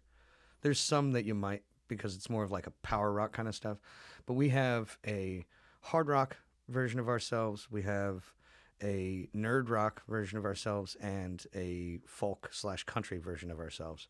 And there are enough songs of each of those three to make an album each and it's it's really fortunate and and I would say oh well I went through this phase and this phase and this phase but it was kind of like gradual like oh all of a sudden I wrote a nerd rock song when I was definitely trying to just write you know the hard rock songs the the very political edgy stuff and then I wrote making friends which is very nerd rockish and about social anxiety and how I don't do well at parties on the inside of my brain and then as I was writing those, I also wrote a song called The Weird One right in the middle of writing all of the sad country folky stuff. And I started writing the sad country folky stuff also right in the middle of all the political stuff. But it just kind of worked out to where if I uh, separated or, or like raked through those and then just kind of put them all in their spots, there's there's three very different albums that we could do. Um, it's just stuff to put in between songs and in songs and stuff that you know the the post production stuff. Be like, oh, it would sound really cool if you know, I don't know, I broke a bottle right in the middle of this song. Like, why not? I don't. Just a, just an example. I don't know what it would be, but um, yeah. So luckily, we've got three albums worth of material, and we just need to get them recorded. You know, we've got a, a bunch of scratch tracks right now. We are looking for a drummer. Um, Austin Harris, we were jamming with. I was really excited about it. Unfortunately, he's moving. Um, he's also a songwriter, so it's like it would have been amazing to have a band of four songwriters. Like that's what the Beatles had, kind of. yeah Except Ringo was not as much of a songwriter as Austin Harris. So well ringo wasn't even really as much of a person as austin harrison I never met take the the, cheap shots that's, that's all i got yeah, fuck Ringo. yeah. Woo. Just kidding. He's still unpopular alive. opinion and he could probably take me too. So I don't know. well he's got some years yeah, he's yeah. yeah, that's true. I don't know. I like your chances. If you if you kick those ankles early, like kind of work Yeah. the knee, maybe an oblique kick, Yeah. you get that front leg compromised, he's going nowhere. His Yeah, takedowns are garbage. And then I could just walk backwards. yeah. It'll be fine. So I tried to ti- turn it into a UFC commentary right there for a second. yeah, that'd yeah, be great. Yeah, Um, I don't know if you do sound bites, but you could put like some some Joe Rogan in there. yeah. Yeah, right. Yeah, like, yeah, oh, yeah, yeah, so while you're describing that, now we're getting into unbelievable. a concept podcast. Yeah.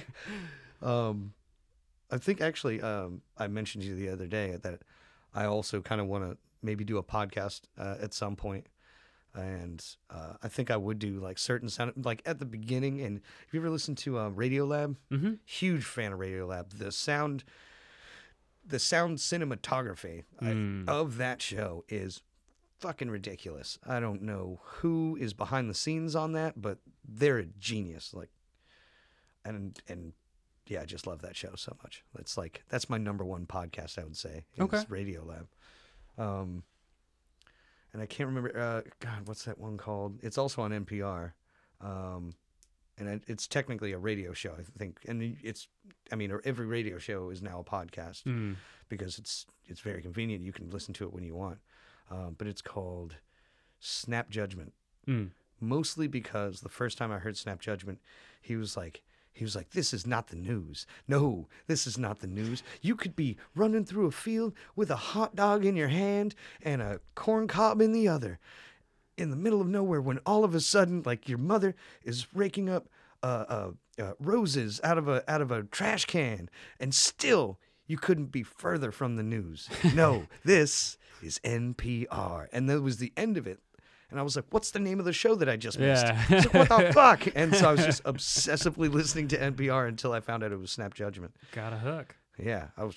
It just brought me in because the dude is way overzealous and and just random as hell. I was like, I like this. I don't even know what the hell Snap Judgment is still to this day, Mm-hmm. but I love it. Mm-hmm. Uh, I like his intro and his outro, I suppose. Um, question. What time it is?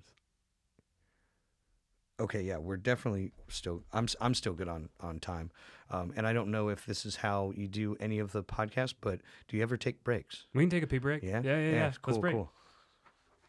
So I have something I, I wanted to kind of start with coming back.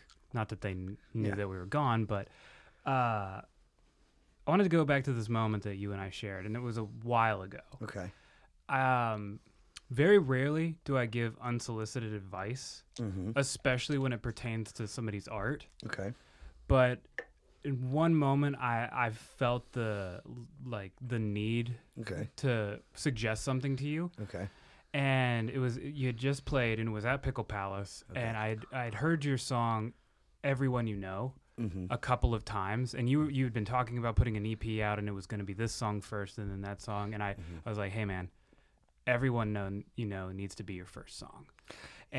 and uh, we kind of had a little bit of a discussion about it and I was Mhm. like I was like this is your introduction to whoever's going to listen to you I was like I'm, Yeah. t- I'm telling you Yeah. like just I mean it's just my suggestion, but that's what I told you. And then you were like, ah, I kind of want to do it this way. And I was like, I totally understand. And then we met back up a couple weeks later, and you're like, Hey man, I thought about what you said, Mhm. and I think you're right. Yeah. And it was one of the few times I think I've ever somebody said that I've been right. But the the the reason that I did it is because I know as an artist as well, sometimes I can get wrapped up in my I can get in my own way in terms of like, well, this is what I want people to hear yeah. as opposed to like this is what people probably should hear first, Yeah. you know what I mean? Yeah. Um and I 95% of people are going to click the first song Yeah. in the order. They're not gonna, they're, you know, they're not gonna start with four and go back yeah. to two. Like, I wonder what six sounds like. Yeah.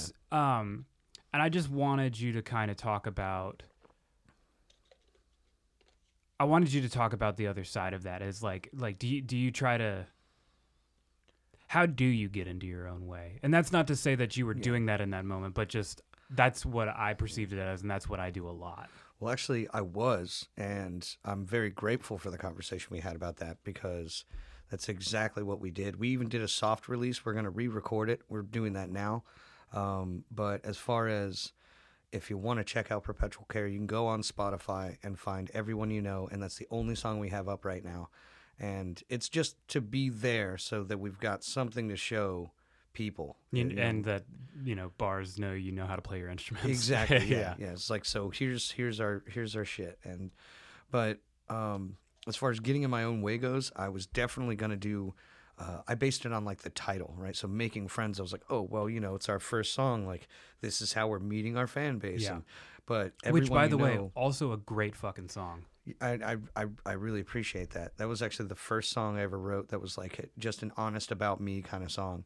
Um, and the drummer that I had at the time, he said that was the first song he'd heard from me that he relates to. And I was Mm. like, awesome. Like, I want people to relate to the music. And Making Friends really was kind of a launching point for a lot of the other songs that I write about that I think other people relate to. Mm-hmm. Um, and that gives me a lot more joy than putting on a flashy show like which I used to do. I oversang and and it was all about stage presence, which I'm also grateful for. That's important, but you know, relating to your audience is a really big part of it. Um, it possibly the biggest part of it. And so if it weren't for that conversation, I wouldn't have thought, oh, well, you know, he's right. Like this one's catchy. Like people are gonna, you know, people quote me on that song before they say hello to me now. They they see me and they're like, it's a fucking party over here. I'm like, that's exactly what I wanted. and like, and and that's what I saw it as is a, like it's not that everyone you know is better than making friends or that it has to be more valid to you but I was like this is this is going to stick in people's mind. It, and one thing that I try to do when I songwrite is like I, I write for three people. I write for myself. Okay, uh, that's first and foremost. If I don't like it I'm not writing it. Yeah, the second person is a first time listener. The third person is a repeat listener. Okay, and that's what everyone you know to me is. And and even i th- i would say that making friends is a level deeper than that uh, because it is catchy and it does appeal to that that first time listener but i think the true value in that song is the third time listener and the fourth time listener and the fifth time listener. But everyone you know somebody could hear it once and then they're a perpetual care fan. And that's why it's such a powerful song is it's it's still you yeah. it's still what you're about and it just it has all the elements for everyone. I And really- it's, it's a I, I said it the night we were talking on the porch and i was like that's a that's not i you and i obviously get along very we're not Yeah. the closest of friends but i hope you know yeah, i hope yeah, we yeah. continue building would- a I would relationship consider, but we I would say good friends. Yeah, yeah we, we we like each other yeah. and that's a song that even if i hated your guts i'd be like that's a great fucking song and that's why it's so powerful a- and I mean honestly, it's um, when when I saw you next and said I considered it. What I what I should have said was about five minutes after that conversation was over, I decided you were hundred percent right. it was like I was like I thought about it for like a second. I was like, damn, that's act. Yes, that does need to be the first song. And then I brought it by Darian and Molly, and they're like, oh, yeah, that's a great idea. Like they hadn't mentioned it before, Mhm. but like they had zero objections. It was like, yeah, all right, you know what? He's right. And because I did mention that you were the one that said it. Um, and also, speaking of being in my own head, uh, the band was called Perpetual Care, right? And I had these kind of sad songs and some of these like semi, you know, tongue in cheek uh, nerd rock songs. And I was like, you know what? I don't think that that fits Perpetual Care's purpose. Like, I only want to write the songs that are serious, that are about something bigger than ourselves, because it's called Perpetual Care. And I want to make a difference with our music. I want to play benefit shows.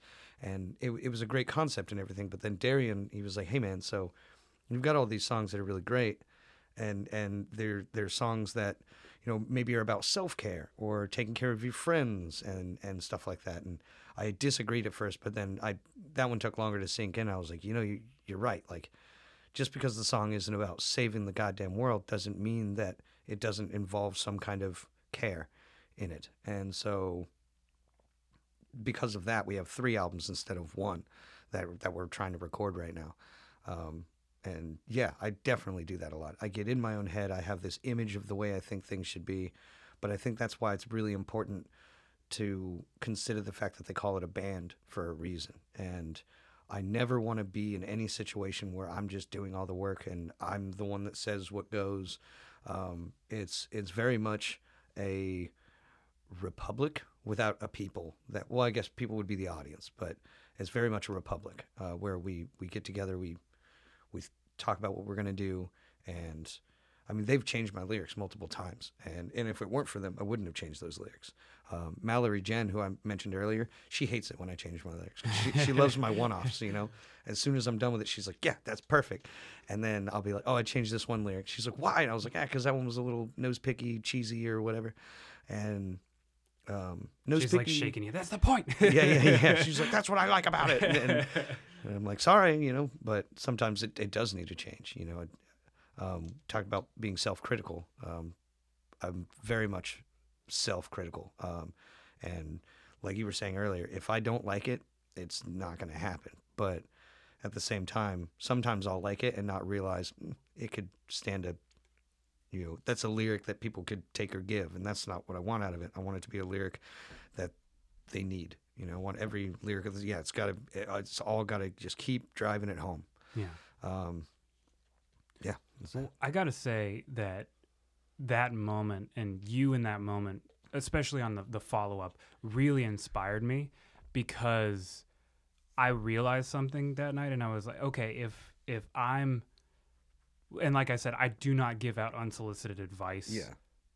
and just like willy nilly, like it's Yeah. like a, it's like a hey, I, I just feel that like the spirits in me, I gotta say Yeah. something kind of thing. I really And- appreciate you giving me a second, uh, or or making me take a second to talk about the Lord. Like, that was yeah, great. yeah, yeah, yeah. And, and that's I feel like a Bible salesman, but Love I it. um you inspired me because I was like, okay, if I'm if I'm going to take up the mantle of giving people advice that they may not want to hear, Mhm. I need to respond better to that because I don't. And I, I don't Yeah. think I I think I'm getting better. I definitely don't think I'm I'm definitely not at the level if somebody was like, "Hey, this song goes first. Like, Yeah. "Fuck you, man." like Yeah, what, yeah. what do you know? but uh like oh, for example, uh I'm st- I'm still very skeptical in a lot of ways. Like I I, I was talking to someone who'll n- remain nameless about coming on the podcast at one point and I had already had my I already had my structure. I had a couple guests and I knew what I liked doing and I knew that it was my style and that's what it was. Yeah. And there happened to be a person sitting there unre- uh, un- uninvolved in the conversation and they they chimed in and they were like, "W- "Would you be doing like news about Savannah?"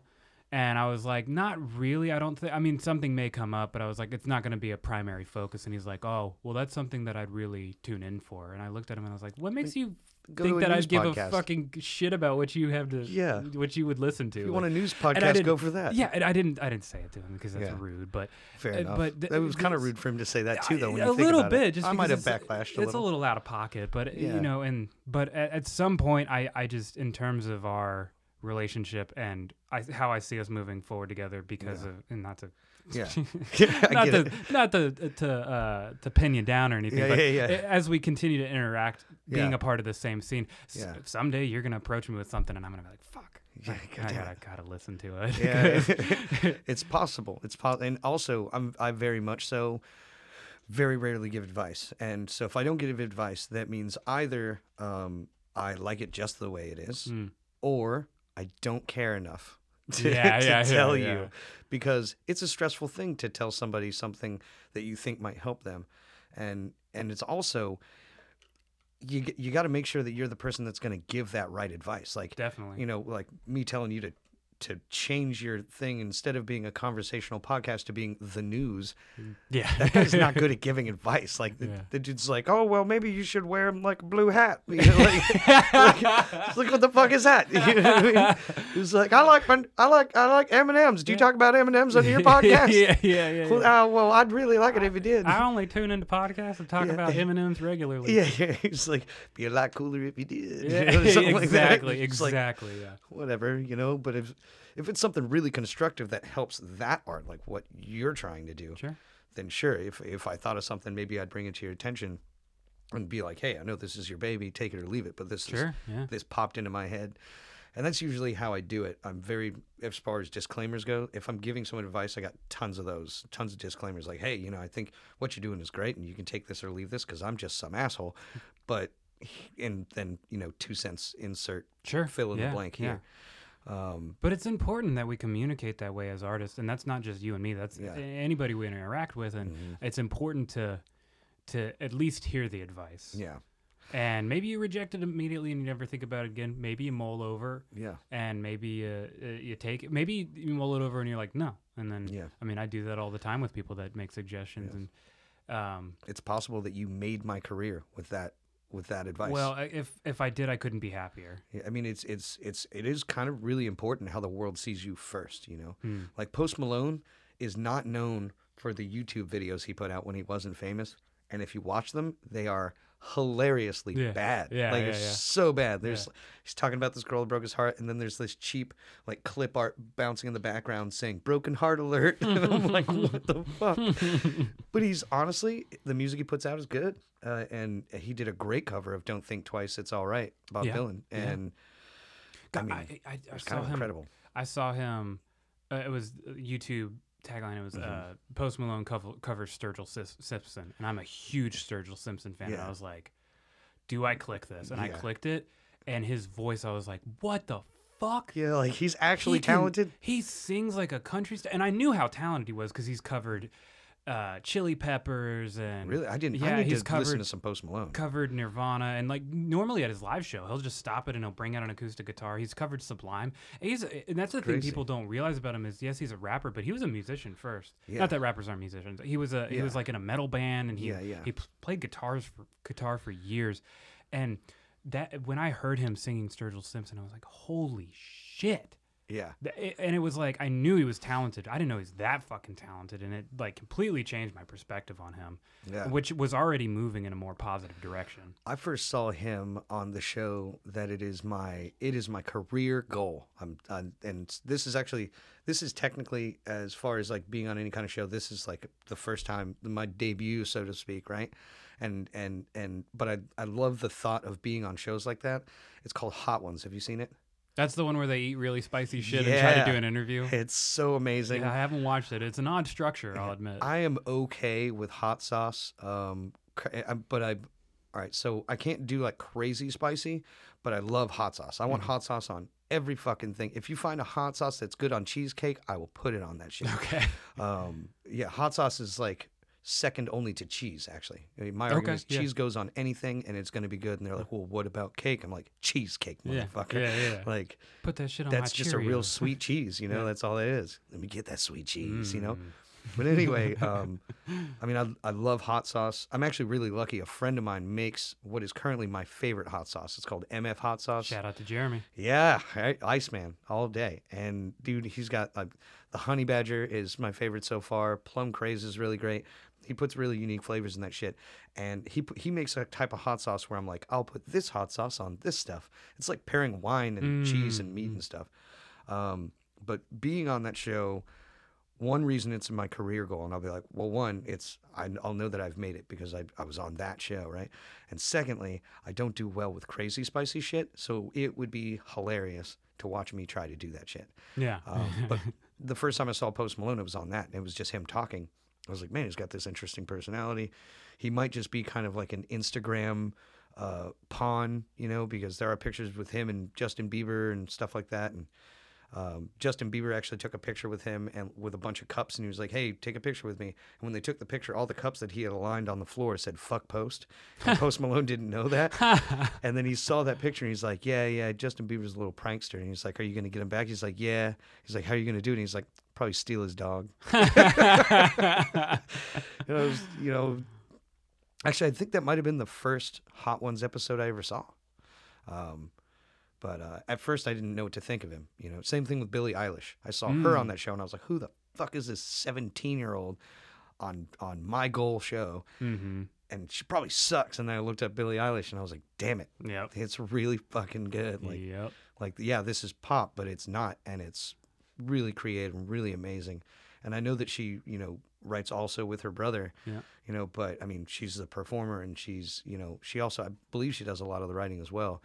And she's just, she's like the perfect musician in a way, like for for now, you know, Mm-hmm. and the what for what she does. And I actually, I I, I admire Billie Eilish. Um, and I probably, I'll probably never say that about a pop artist ever again. Um, speaking of preconceived notions, sometimes it goes the other way. You know, I was disappointed by Iron and Wine because of my expectations, and I was disappointed by Billie Eilish by the fact that she was great. You know, Yeah, there you go. Yeah, yeah, yeah. delightfully surprised. I was like, damn, like there are creative people out there. Like I don't even like Lorde myself personally. Mm. It's not bad, um, and maybe it led to what Billie Eilish does now. Yeah, Um, but I would say it's so. yeah. Probably in, influential there, so I give her you know credit where it's due. Sure. Um, I mean, I love Bjork, but Bjork isn't exactly a pop star. She's like the Bob Dylan of pop, Yeah. if, I, if Uh, that's yeah, fair to say. Yeah, sure. Yeah. Um, yeah, it's really strange uh, because I mean, I like any genre as long as it's done well and it comes off as if if it's genuine and if it's if it's creative, if they do their own thing. Um, what was the? It was something Wall, Colter Wall.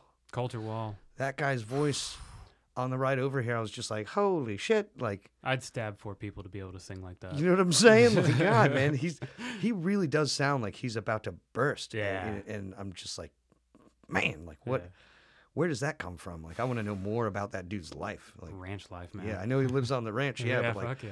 what happened in his childhood? Like, Yeah. how many cigarettes did he smoke? You know? Oh, Like, yeah, it's yeah, yeah, yeah. crazy. How many Marlboros for a voice like that? Fuck, man. Smoke I started. them all right now. I started when I was 11. I'm still not where he's at. That's crazy. yeah.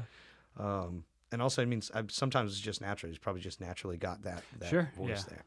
Um, he makes me want to burst. And I'm going to, later tonight, I'm going to listen to Colter Wall and I'm probably going to cry. Check out uh, The Devil Wears a Suit and Tie. hmm You're going to like that one. Uh, yeah, it sounds like it's right up my alley. And then, um, what else could I recommend by him? Oh, if you want to cry, um, Kate McCannon.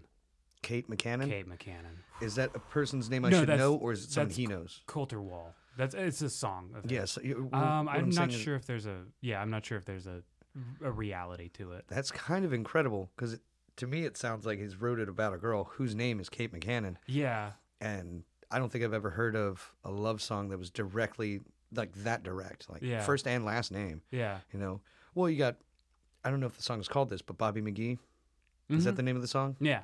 Okay, so Bobby McGee, but that sounds also also more metaphorical. Right. Kate McCannon, maybe it's her name that's doing this to me, but it sounds very like I remember Kate McCannon. Let me Yeah. tell you about her. Well, and like- it's definitely that. Oh, I don't. shit. I'm not 100 percent sure if it's if it's a if it's a reality or if it's a metaphor or if it's a, a pseudonym or what. but Okay, Yeah.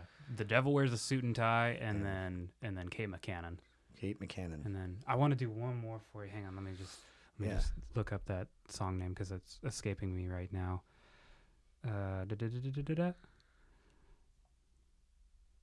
This is what you always want in a podcast: this dead air, you know. Oh yeah, yeah, yeah. I was thinking Really about saying something. I was like, you know, tell a little Um, joke like, guy goes to the doctor and says, "Doc, you got to help me. I've broken my arm in several places." And he says, "Stop going to those places."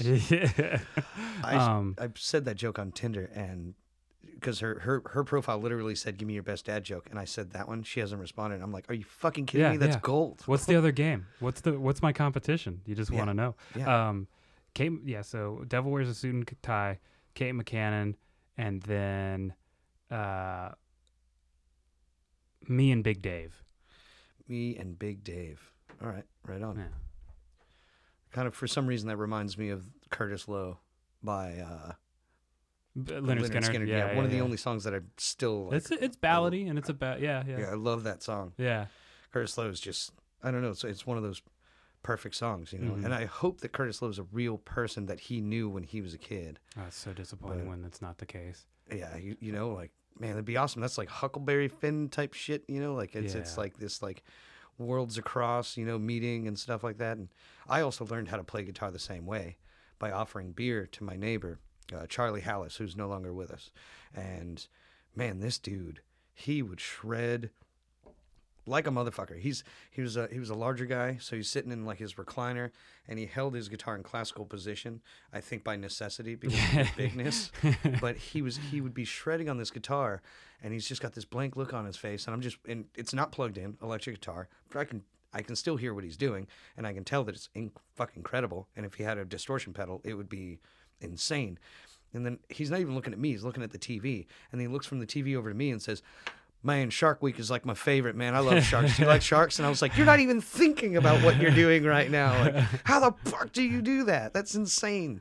And so my parents had a kegerator, and I would fill uh, pitchers of beer uh, from the kegerator, and I'd bring it over to him in exchange for guitar lessons. So I'm 90% self taught, but if I had to attribute anybody to teaching me how to play guitar, it would be him because it was a little more formal. There was an exchange. Here's your payment. Teach me your things. Um, but then, of course, you know, it would be unfair not to say Ryan Backus, Tim Sandlin, who actually lives here in town, um, and let's see, Mark Goodwine, who unfortunately turned out to be somebody that I'm not going to associate with, and I'm going to leave it at that. But he was a great guitarist, um, and I learned a lot of like bluesy stuff from him. Um, and beyond that, any anybody I ran into that was better than me, I was like, this is this is who I want to learn from. And so wanting to know guitar actually taught me a very valuable lesson, which is if you want to do something well, find someone that's better than you and do that. Like that's how I learned how to play pool, playing with people that are better than I am. Um, and luckily for me, they didn't say beat it, kid. They were like, yeah, let's play a game of pool. And then I'm like, man, you're really good, and like butter them up a little bit, and then they teach me their techniques and Sure. shit like that.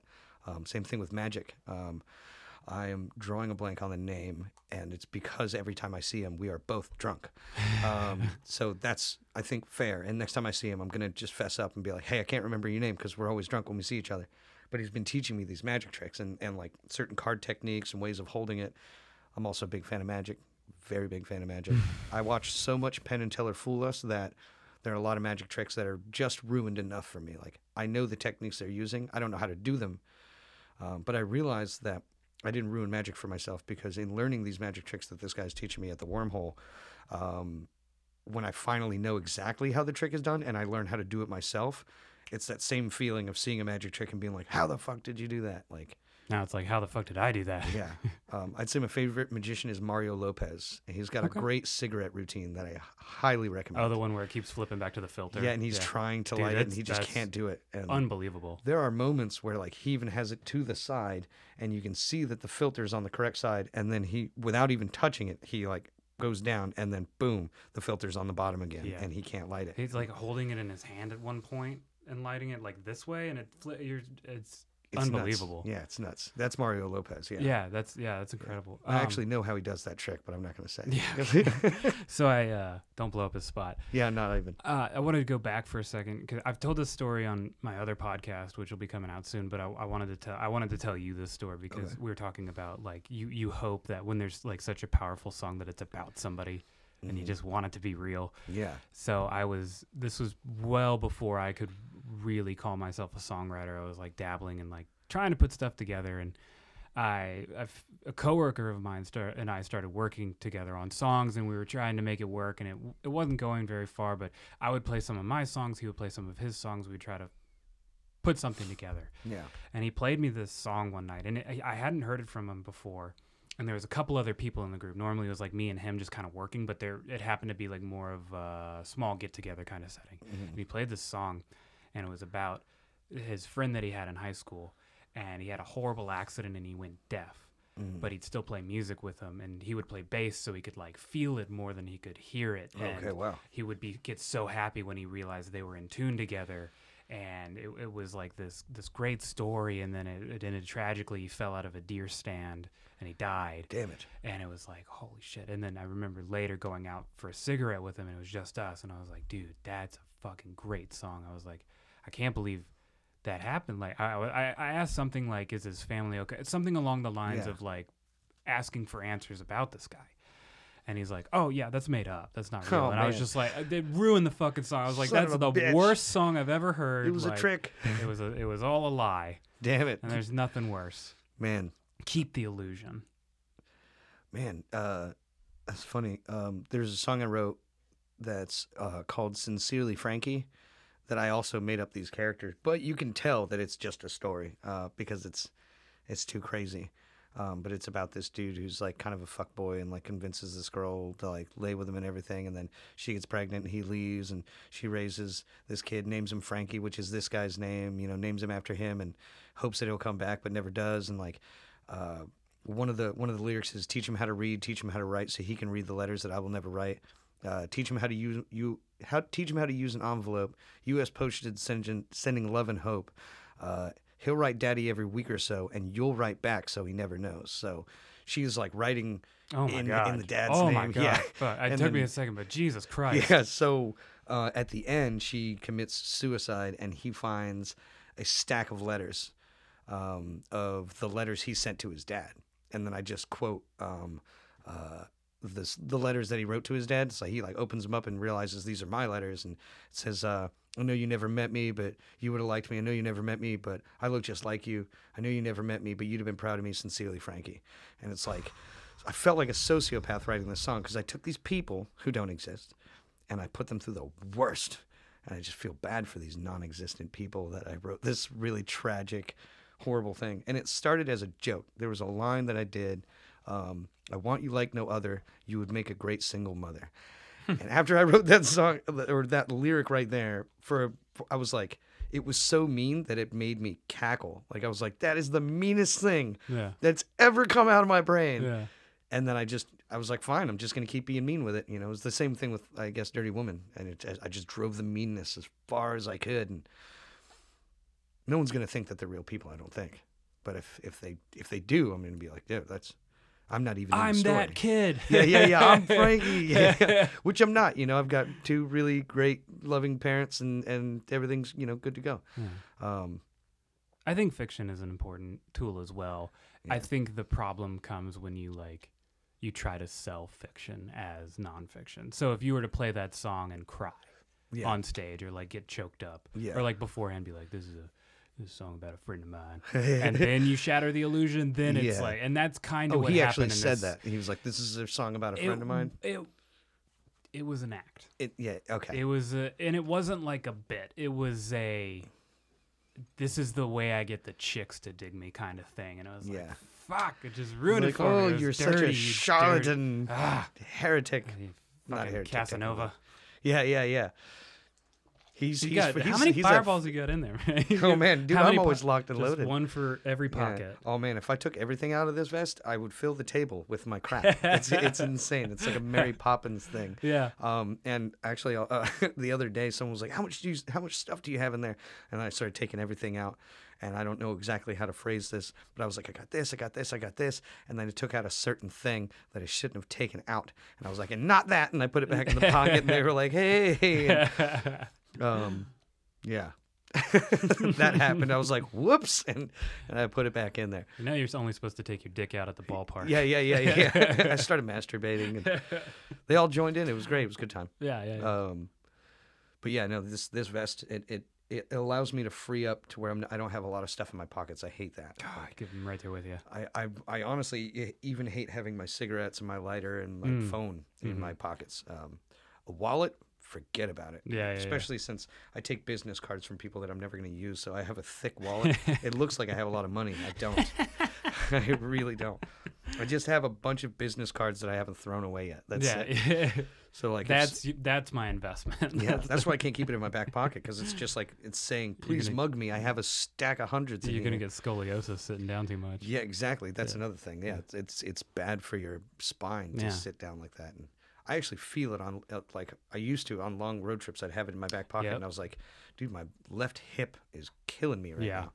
And then once I take the wallet out, finally, I'm like, "Oh man, that's So uh, much better, yeah. relieving." Yeah, it's nice. So um, for the people listening, yes. when and not to put a strict date on it, but when can we expect the album? That is a really tough one um, because right now we're in search for a drummer. So if any of the listeners or you know of a drummer who wants to be in a band that is going to go on tour, we're looking for someone as dedicated as we are to the music. Um, that's what we really need. You know, Yeah. we we we've had a lot of great drummers over the years, but they have other things going on. Um, right now, our current drummer is Nathaniel Douglas, but the Mhm. only problem is that he lives in Hilton Head, and he's Yeah. doing so well in Hilton Head. It's a trek. Yeah, I mean, he's on the front of magazines in that. Town. Yeah, So I mean, he's he's making local news and shit, and and we can't be like, oh well, you'd be better off in our band, you know, Yeah. because right now he, he wouldn't be. Yeah, you he know? would- yeah. But it's it's a it's a long run thing that we're trying to sell to a, a drummer that wants to do something. Um, and that, and that's tough. I mean, we might actually have Nathaniel Douglas on our recordings, but i- i- if someone's going to go on tour with us, it'd be nice if they were the drummer that was on the album. Sure. You know, and and and so they don't have that hanging over their head, like, oh well, I'm not really on the album. Yeah. I don't know if it, you know they would care or at all, but I mean, I would kind of care if I was performing in a band and it was someone else's voice and lyrics on there. I'd be like, all right, well, I think I'm gonna go do my own thing now. Mhm. So that's the hardest part. Uh, so as far as a date, uh, it's it's gonna be singles and then EPs. Um, somewhere in the next two years. Okay. Yeah, that's yeah, pretty. That's pretty much all I can I can give right now. I'd I'd like to do a release of the next ver- I mean, so actually, I'll ask you. So we've already released the first um, "Everyone You Know," but we have this second version that's a little faster, and it's kind of been cropped out a little bit. Like there's a the first chorus we kind of make you wait for, and we do a second verse, and we got it down to four minutes, which is pushing it for you know radio play or or attention span and stuff. Since it's going to be our first song, we want it to be hit friendly, and so should we release that one, Or what I'm thinking is we've already released that one. Let's release something different. But that was more of a soft release, so it's not technically our first release. It's it's soft. It's just a teaser, so to Mhm. speak, even though it's the full song. But I guess a teaser release is all I can really call that. So I think I just answered my own question. It's still the first release that we're putting out, and it'll be that. Do you go through like DistroKid or CD Baby or DistroKid. Okay, so here's here's what I would suggest. Mm-hmm. You get this this recording of everyone you know real polished. Yeah. um, get it sounding pristine. When you go to release it on DistroKid, you can go to Spotify for Artists and you can pitch it to their playlist editors. So, Okay. and I could show you how to do that. Yeah. Um, and it's it's kind of a a maybe sort of thing. Yeah. They they may listen. Basically, what they do is you pitch the song and you kind of fill out some questions about it, like what what's what genre would you say it is? Like what's the tempo? Like is it a happy song? Is it a sad song? So you kind of do all this stuff. So then it'll go to somebody. They'll listen to it and they'll be like, oh, this would be perfect for this playlist or this playlist. And okay. one of the big things is recording quality. So if it's it sounds good and passable, it has a chance of getting on a playlist, and Okay. then that's what I would do with your single, Okay. because I think that's a good way of not only like if uh, if that fails, no harm, no foul, Yeah. and then you can just self promote.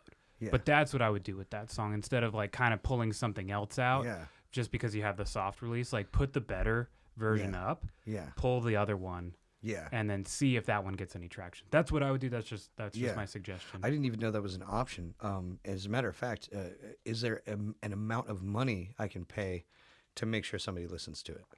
no, they don't do it that way. And Okay. there's and, and be skeptical of anybody that's like, oh, two hundred dollars and I'll get you on a Spotify playlist. yeah, that yeah. they don't do it that way, um, and that's just a scam.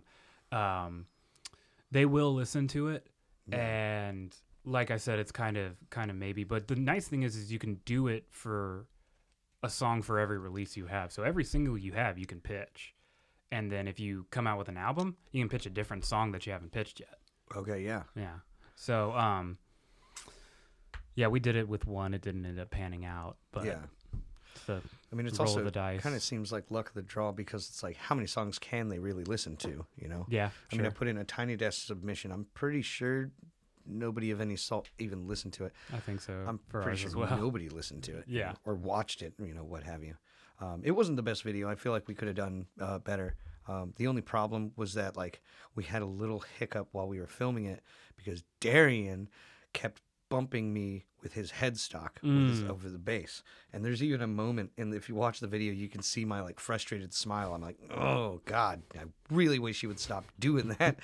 and so the vibe wasn't there. So we actually had to re-record the audio, and we followed along with the song, and so it's still the same take that we recorded over, but we did record over it, Mhm. and you can kind of tell. And so Mm. that might have been a disqualifier, actually. I'm not sure. possibly, yeah, yeah, yeah.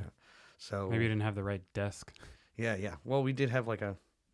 It was like a nightstand, but we covered with a cloth and we put some pens on it. You know, Yeah. You know. Who's the Who's the guy that got really big off of the submissions, but he didn't make Hobo, Hobo Johnson? Johnson, yeah. It's not a desk, but I don't care. yeah, yeah, yeah, yeah. It's like whatever, and Yeah. so you couldn't talk about somebody but- that lucked out probably better than the person who actually won it. Oh yeah, I don't even know who won it. yeah, I have no idea. yeah, yeah. Um, I listened to the song of the dude that did win, the one that I submitted to, and I was like, man.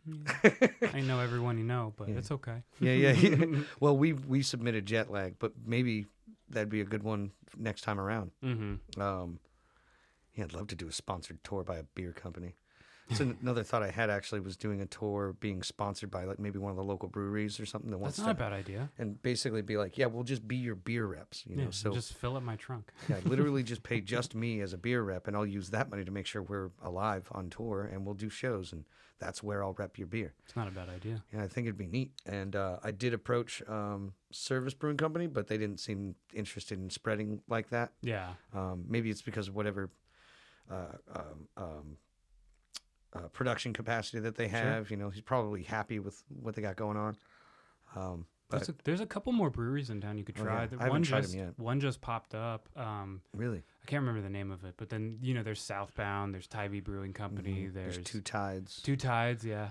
Um, and there's also distilleries, Ghost Mm. Coast. You know, um, there's I mean, there's so much here. Um, and which is kind of odd, but also not because this is the kind of town I would expect, you know, to have these like microbreweries and distilleries.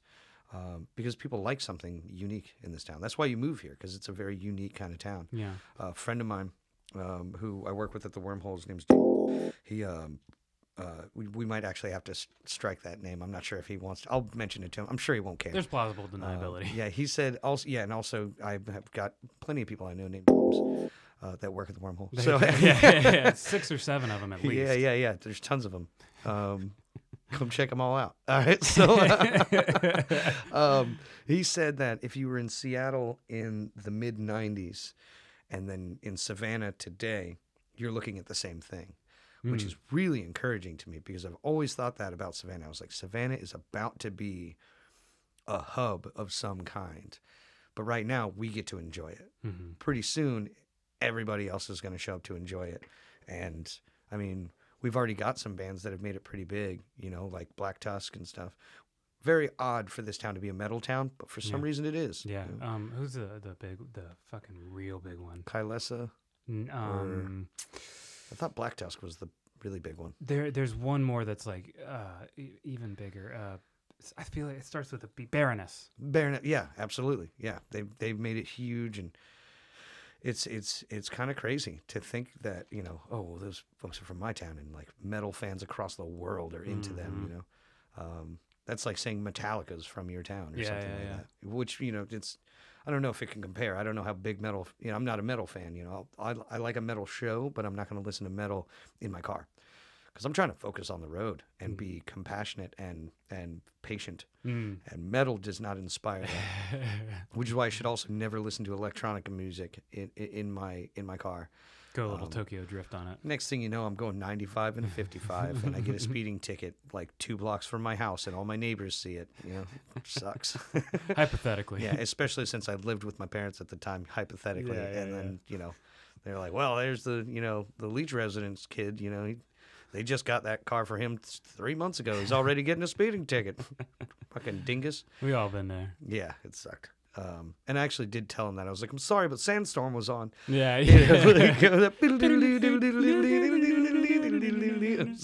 oh man, that song was too much. Uh, I mean, and I yeah, I was just I was going like I was driving some kind of Porsche.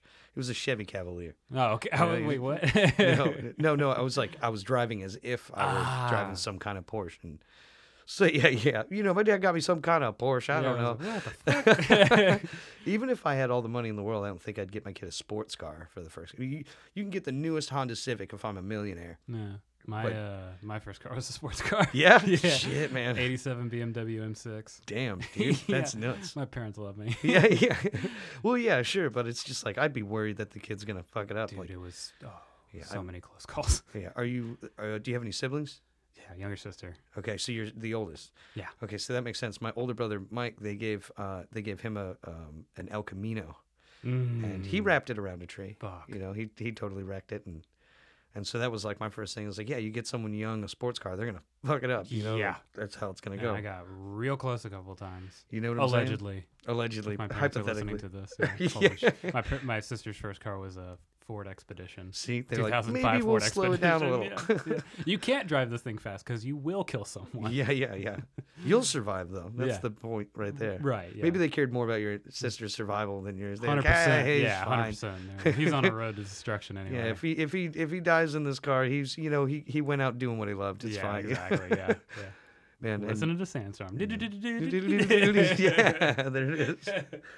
Well, dude, I gotta say, um, I I think some people are under the philosophy that your friends can't be your fans, but I'm a friend of yours. I'm a fan of yours. Like Thanks. man. definitely as a as a I, I consider us like everybody in our scene like colleagues almost. Colleagues, it's like yes. we're like we're like Absolutely. like brothers in arms and Yeah. like and sisters in arms and. Um, I'm really excited for your release. I know you, you're tentative on the, the date of that. I hope you find a drummer. I'll keep my ears out. Yeah. Um, but yeah, I, I love your music. I look forward to playing at open mics with you. And if you yeah. if you get a if you get a road gig, like I'm more than happy to open for you. Yeah. Yeah. Sounds Just, great. I, I hope that my suggestion does make you famous because that could. There's nothing more hope so. fulfilling.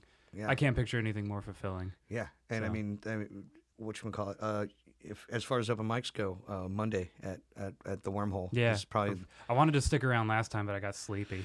me too. Actually, that's I, I was that's exactly what happened to me. I was like, I can't stay as late as I need to to play, Sure. so I'm just And gonna go. I, for, I forgot that like 90% of the Mondays are dead and you can get on the list no problem. And Yeah. then, but every once in a while, Yeah, there's 30 people and you're signing below even the blocks yeah. for the names. And I was like, "Ah, there's no way I'm getting on until two, maybe. yeah. So I, I made a misread. So hopefully, yeah, Yeah. do do wormhole and maybe maybe Molly MacPherson's. I heard they're doing Tuesdays. I think. I think so, you told me they're doing Uh, Tuesdays. well, I I don't know who's running it now. So I, think, it's a blues band. uh Hitman then probably. I, th- I, I asked somebody and they said it wasn't Hitman oh, and it wasn't um, uh, Culberson. It's it's a Yeah. I think it's a younger group. that's very strange to Yeah, me. yeah, yeah. Yeah. It used to be Philip Wise, and I, always loved that one because it was a very Phil. good singer songwriter open mic. So it's I like, miss Phil so much. yeah, yeah. And I mean, he's been showing up though on Mondays, so Really? yeah, we'll get to hear him play, which I Yeah, I love gotta- hearing him play. He's gotta- such a